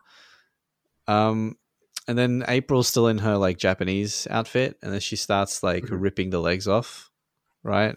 Right. Uh, at that scene, like you, you've you've seen it like just recently, like I have. Um, So she's like ripping the pants off, and she's revealing her legs, and she's kind of like got them up on the rocks. And then Leo, Leo and Donnie notice, and they start making light of it, like oh legs or whatever, like that. And then April just looks at them and goes, "Hey, I'm allowed. I'm on vacation." And then the turtles respond. This is just really like I don't know what the hell this is all about. I kind of do, but so then Donnie and Leo just look at look at her and they go, "Absolutely showing." And then April rolls her eyes and then sighs. I'm like, how did how did I realize how overtly sexual that whole fucking exchange was? Like they're looking at her legs going, Ooh, what up, legs? You know, like, oh, nice legs. And then and she's like, Hey, I'm allowed to show off my legs. I'm supposed to be on vacation. And then they just go, Absolutely. And then they what, like mouth the sound effect of them like cracking a stiffy. Like showing like we're back to turtle dicks again. Like is there no escape from this topic, Imran? Are we just like I like I was I was like I'm gonna put this to bed. I'm I'm not gonna broach this whole like is April like has she ever hooked up with one of them? Or like are they always like just horn dog teens in every iteration that make passing references to like fucking April or, or like objectifying her? And she just like uh like just rolls her eyes and like, oh yeah, just being sexually objectified again by mutant turtles. Did, did you, you Oh, remember that part? I, I know exactly the part you're talking about. I remember. I did think when she goes, "I'm allowed. I'm on. I'm on vacation." It was like, what do you do on vacation that entitles you to just? I'm just Rip your removing pants off. my clothes. Yeah. Where was she going? Yeah. So uh, yes, I know. I know the scene. Showing. Yeah. What's that about? And there's that great, as you said, uh, that moment where Mikey says, "I could stay here with you." Imagine if she's like, "Yeah, man, like let's do that," and then the rest are like, "We're about to change the world on a grand scale here, guys. I think you need to come with us, Mikey." But no, she's she's happy for me to stay. And she's like, "No, I really, I love him. I want him to stay, and we're gonna be a family." Now, hang on, we're we're, we're kind of veering off the, the normal path. Uh, it- you know what though? Like they really like the portrayal of Splinter, the puppet, and the voice really took a fucking hit. Like it, they really downgraded Right. hard. They obviously didn't have Kevin Clash. I think Kevin Clash did one and two. Uh, the same guy, Oh, okay. same guy voiced it, which is I think the voice of Elmo, right? Same guy. oh, really? Yeah, yeah, Kevin wow, Kevin. Clash. I think that's his name. Um, so he obviously wasn't wasn't there for number three, but the pup the puppet was janky as fuck. You can tell they didn't put maybe too much money into it because you never saw a full body shot of Splinter. He was always like in the train or just chest high, chest high. Yeah. Uh, it's probably made it easier. Um, but it was very janky, and he didn't uh, really didn't get to that sort of like soulfulness that the, he had in his voice the first two films. Yes. Uh, this was more like someone doing a very bad impression of the first one, and or and like he just like made passing references to wisdom. Like in the beginning, Raphael's like having a shit fit over something, and then Splinter says like literally one thing about it. He's like, Raphael, calm yourself. like that's it. like that's it. if I was Raphael, I would have just cracked it even more. Like, that's it. That's all you got. Big fucking rat. you know, you're like, fucking hell, man. That's the most sage-like wisdom it. you can provide me. Was that the beginning bit? Yeah, it was very very start, you know, and Raph, So, Raph's having a The, yeah. The begin the beginning bit was like let's cram in every known turtle cliche that we possibly can. So it's like they're goofy, they dance, They're and then inexplicably Raphael just grabs his sai and just throws it. It's like, well, you At the you were stereo. dancing Yeah. at the stereo. Like you, you've just destroyed the stereo. You have very limited forms of entertainment. You have just destroyed it. You were dancing three seconds ago. Why are you now? This is this is personality disorder. Yeah, yeah. This is, and it's like, oh, okay, let's just go through the tick list. They like to dance, tick. Raphael gets angry, tick. Yeah. Splinter says wise words, tick. and it was like, well, this is a bit silly. Like, I don't understand how we just, ah, I'm Yeah. angry. It's like, okay. Ah, yeah, I'm known for it. I'm gonna be angry. Yeah, pretty much. and then Leo should have just said, "Let's train." It'd be like, okay, we've, we've ticked everything now. Like that's that's everything we needed Well, I guess uh, for the scene. if that's just how it is down there, like he just busts shit up. He knows Donnie's gonna fix it anyway. Like that's just gonna get Yeah. fixed. And then like um the the I made a funny uh, for this film was not was Oh, not a I yes. made a funny. It was just Splinter like putting on the lampshade and being like, ah, Yeah. like Elvis from Blue Hawaii. ah, hubba hubba, whatever the fuck he says. I don't know. Not hubba hubba. He doesn't say hubba hubba, but he says you know whatever Elvis says like Showing. uh-huh, uh-huh, uh-huh, whatever. He- Like he was doing an Elvis impression. I'm like, I totally forgot about that. That was um uh yes, that was very good. Um yeah, it lacked the soulness, you're right, yeah. Of uh of the first cowabunga. Um uh how good by the way, we may have had an absence of absence of mainstream turtle characters, but how effing great was Stuart Wilson? Yeah, Stuart Wilson. I thought the main villain. Um, Yes. I thought I had completely forgotten Same. about. Sorry, Same, yeah. I had completely forgotten about him. And as soon as he's like, not even he's far and away the best thing in this film. Like he's fantastic. And what's his uh, assistant's name? Niles.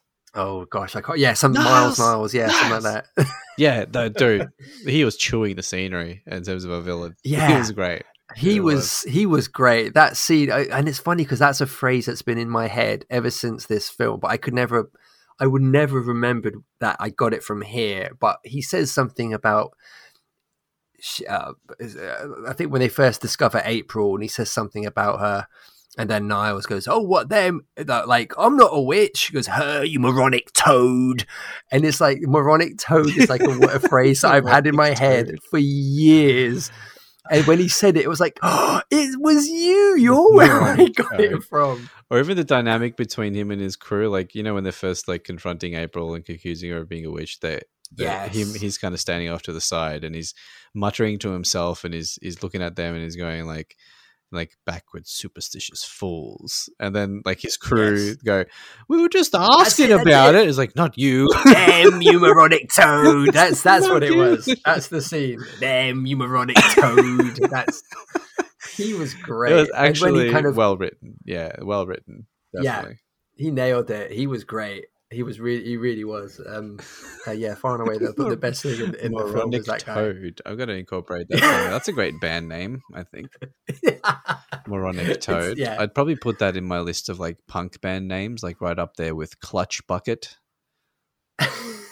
That's my go-to one for if I ever start a punk band. It's going to be Clutch Bucket.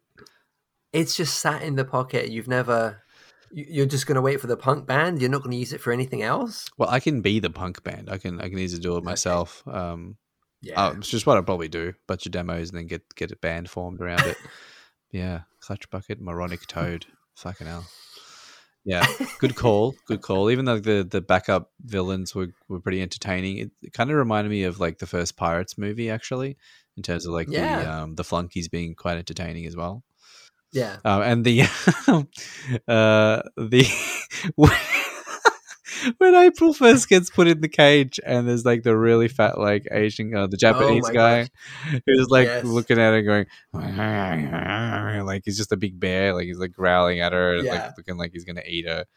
And then the and then the flung the flunkies comes in and does like that whole like give us a kiss then, love, before you, be, while you still have your lips.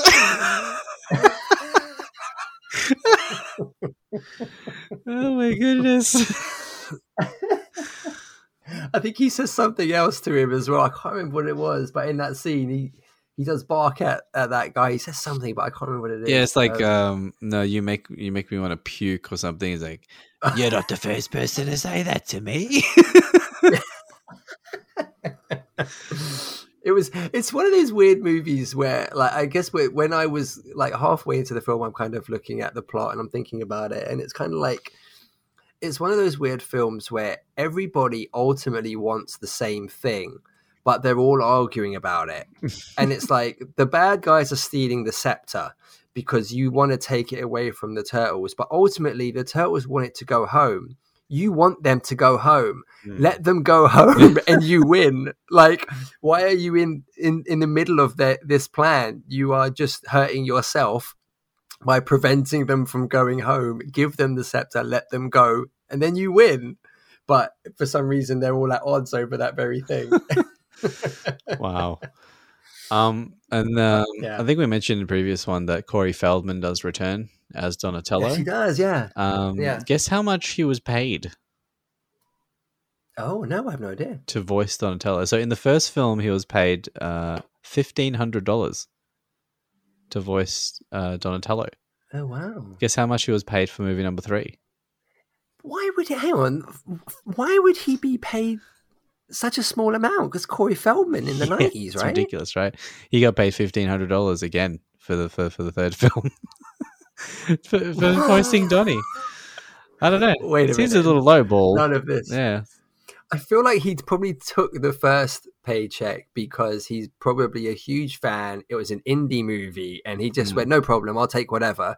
And then in the third film, they he said, "I want loads of money," and they said, "We have no money." like, there's you'd be surprised at how small a budget we've been given for this film. Like, oh, okay, that's so strange. Um, and here's some, I guess, additional trivia. So the concept of the movie is loosely based on a story called Masks from issues 46 and 47 of the original Mirage comics. So there's at least a bit of Oh, wow. influence there.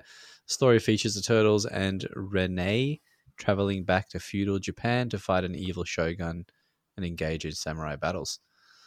Um, yeah, I think we mentioned previously as well, because I've read this so many times over the years. Uh, they brought back Casey, who wasn't in the second movie because the studio wanted an, a less violent film. Um, but yeah, Casey features quite prominently, and I love it. Uh, but did you notice? And I mentioned this in the last episode, the fake hair.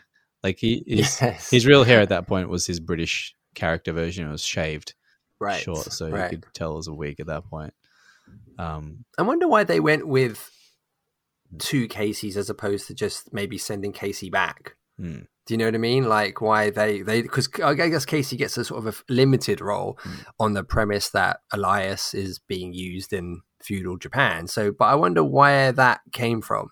Like why why have two why have him play two roles? Are they? I guess they're alluding to this is a uh, an ancestor of of Casey's in some capacity, but yeah, yeah, it's it's a strange, uh, well, not a strange creative decision. I'll just be curious as to why, why, why it went like that as such. Yeah, yeah, not hundred percent sure. I think that, I think you're right. That's probably what it was. Um, and they probably had to nerf him again. Like they invited him back, but they again didn't let him get violent. You know, like he rocked up going, "Yeah, I'm ready. I'm ready to crack some skulls." Yeah, You know, it's like, come on. You know, like uh, I I love it, man. I love. I, be- I became a fan of the actor because of that role. Like he's actually a really Yeah. fucking monstrously talented actor. If you've seen any of his other roles, Right. like he's fucking ridiculous. But when he plays Mhm. Casey, I just I just love him, man. I just love it. yeah, he's got a real swagger. It's so such a cool thing about him. Where particularly that first film, he really is, he's, he's very comfortable Mm. in in that role. He does it great. He's less comfortable as the English guy. That bit at the end when he just sort of appears, miss me, like oh, um, need to. like, no, I didn't. but um, yeah, it was he nails it as Casey. He does a great job. Yeah. Uh, oh, here we go. So this is. See, I was wondering about this. So often erroneously thought to be subtitled "Turtles in Time." It's never had that Right. subtitle. This must be some. This must be like a Mandela effect. I reckon. Fuck. right. Maybe there's some fucking copies of this that's like it was Turtles in Time, but then time got fucked with in in reality, and now we have two versions of it. Mm, mm. Mandela effect. Mandela. Um, so what else we got here?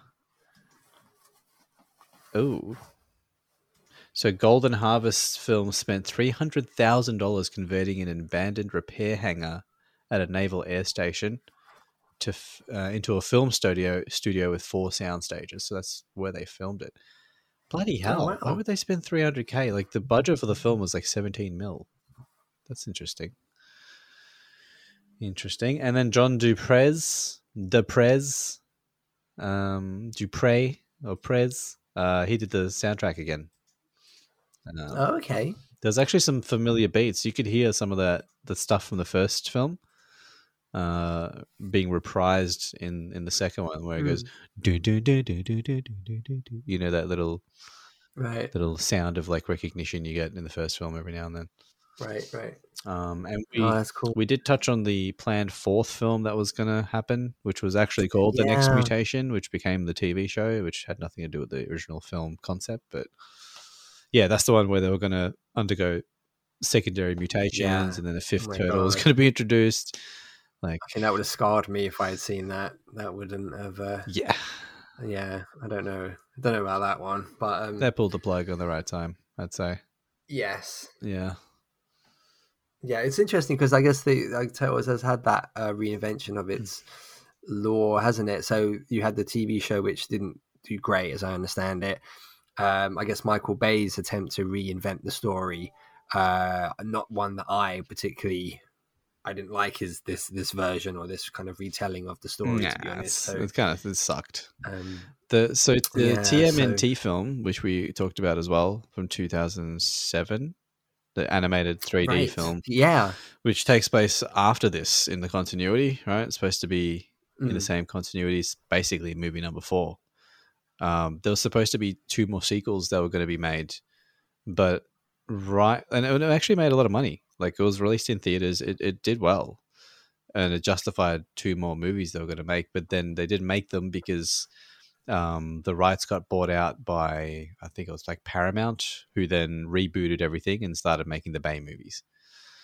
Um, okay. but yeah, we could have gotten two more uh, potentially. That would have Mm. been some decent quality uh, filmage, I reckon.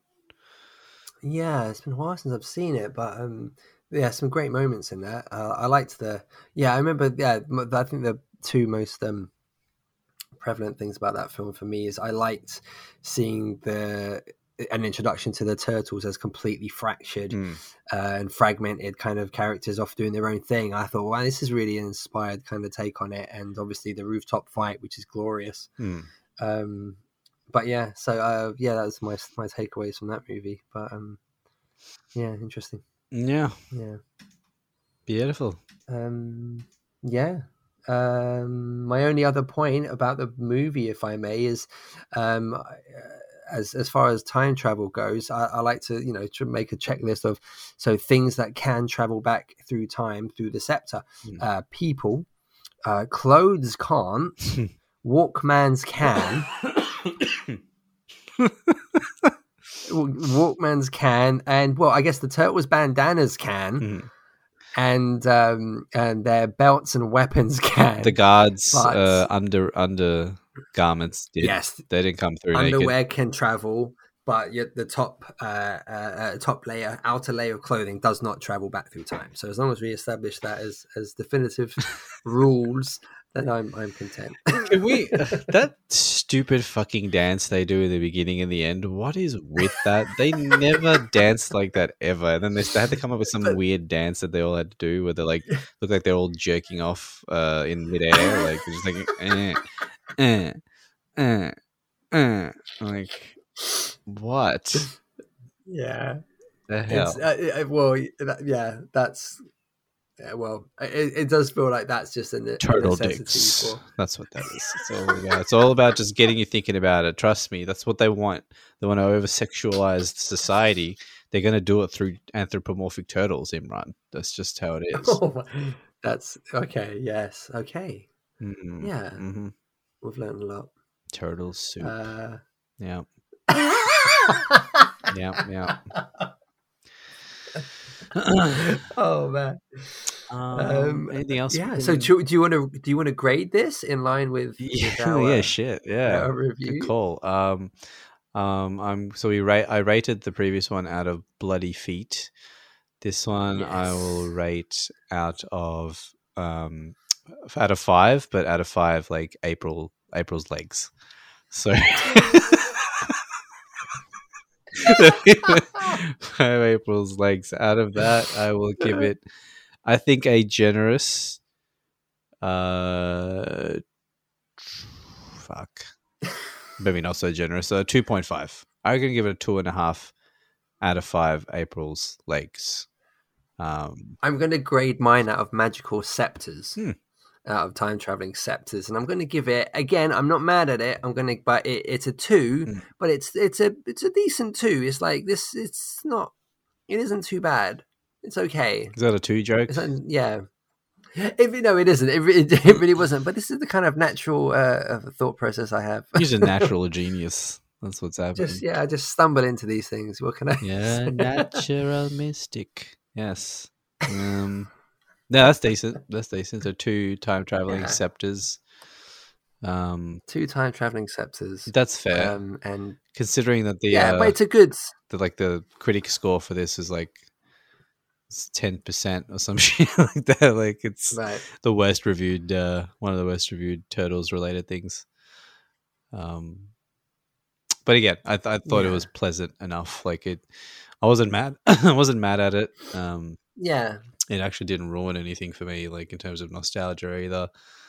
Mm. Um, it just didn't have. It just felt like an episode of a TV show. Really, it, that's had that Yeah, yeah. self-contained nature to it. Um, yes. Agreed. Yeah. yeah. Um, yeah.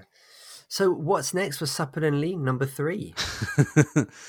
Are we are we turtling it again, or are we going to do a whole 180 and, and veer off into wonderful and exciting new thoughts and concepts? I don't even know if we can answer this right now. Yeah, I know. Like, kind of conceptualize getting off the turtle train at this point. Like, uh, what would replace it? Um, you know what I mean? Like, what else are we that yeah, yeah, fond of of? Uh, We can cover anything. Like, it could be books, it could be films, TV, it can be, be music as well. It can be Um, music. We have a a, a, a, a, passionate and shared affection for '90s R&B uh, and hip hop. We have uh, well, I think I think there's lots of Marvel stuff to um, um, uh, to unpack as well. Actually, something else I, I thought of a while ago, which might be fun. We uh, we did a whole episode on Thor, and I know a large part of that was to bemoan Love and Thunder. Hmm. But we could pick another character Yeah. um, and and do a whole um, conversation about their representation through the MCU, Hulk or uh, Iron Man or Captain America or something like that. That might be fun to just uh, Yeah. discuss them in across the various ten odd films that they've all been in. I think we've covered uh, Hulk a bit as well. So Yes, we did, Probably yeah. be yeah, probably like yeah, Iron Man or Cap for sure. Um, yeah, yeah, we could do that. I was thinking, um, you know, that oral notes shit that I was getting on, getting onto with Oh, the Star! Wars, like their own Star Wars universe. There is another one that um, I'm just going to mention this because it's something I've been fucking obsessed with since late last year. Um, you've heard of bad lip reading? Oh gosh, yeah, brilliant, amazing. Yeah, We took. Have you seen the Walking Dead one? I Or did. Yeah, once ages ago. Like I've I've had to go through every single video again because I've seen them all a lot uh, over the years because it's been around for like fucking ages. But yes. have you seen the one he did of Hamilton, the musical? I think there's a, a what now? What did he call it? Axe Um, I Assassin Albertson. Okay. It's called Axe Assassin. Axe Assassin, Albertson. Albertson. Yes. Okay. Five parts. okay. It is the most brilliant fucking thing I've listened to in a long Okay. time. I can't stop listening to it. It was actually released in late 2022. It was a lockdown project. Um, I didn't really like. I, I kept seeing it like BLR shit will pop up because I'm a, I'm sub to the channel, but for some reason that's not getting a lot of traction. Like the other videos get like 10 to 15 million hits pretty quickly. These ones kind of just got left by the wayside. They're more of a passion project. And eventually, I just kept ignoring them. And then eventually, I think just this year, earlier this year, like maybe a month or two ago, I finally watched them. And I'm like, this is the most insanely like genius shit I've seen in a long time. And like, even for BLR standards, Mm. like he's taken the concept of Hamilton, right? And it's the framing device around it is there's this it's the apocalypse it's it's a future end date uh, in some obscure part of the future where humanity no longer exists and everything is run by an AI named Cascade. And this AI, out of something resembling boredom, tries to go through the history and the archives of human um, uh, creative endeavors like music, uh, theater, whatever. Um, and it tries to approximate what the dialogue is going to sound like. Um, Okay. Thus, you get a bad lip reading, right? So it's actually gone back and reframed all of the bad lip readings as being done through this future AI who is misinterpreting the words. and you're getting like completely different words coming out of people's mouths in doing that in five parts of Hamilton, he's weaved together a completely different story. Like it's an actual structured narrative based on bad lip readings. Um, and the songs he's created are fucking next level. Like the songs are they're ridiculous in in concept, like they always are, because the words are fucking just hilarious. Yeah. but the more you listen to it, and I've listened to it obsessively. Like you, you know me and how I like my music, man. Yeah, like, If. I'm telling you this, uh, I'm I'm enjoying it on like a different level to anything else I've enjoyed in a, in a long time. Oh wow. Okay. He's telling like he managed to tell a fucking story that is sci-fi. It's telling a story about how humanity fell and what caused humanity to fall and what caused this particular outcome. And it's told in like an effortless way. You don't even notice it's happening. You're just you- you're hearing the words, you're laughing. The songs are great, they're catchy. But when you really like actually go off YouTube and then listen to the album because he, he released full versions of all the songs he used in the clips. It's like ten tracks. Um, fucking hell, man! There's a dense story happening. It's like really goofy and silly, but really high quality. And then at the very end, he's got like the theme song to it that bookends either side of the album, the the beginning and the end. It's like a very 80s sci-fi kind of sound.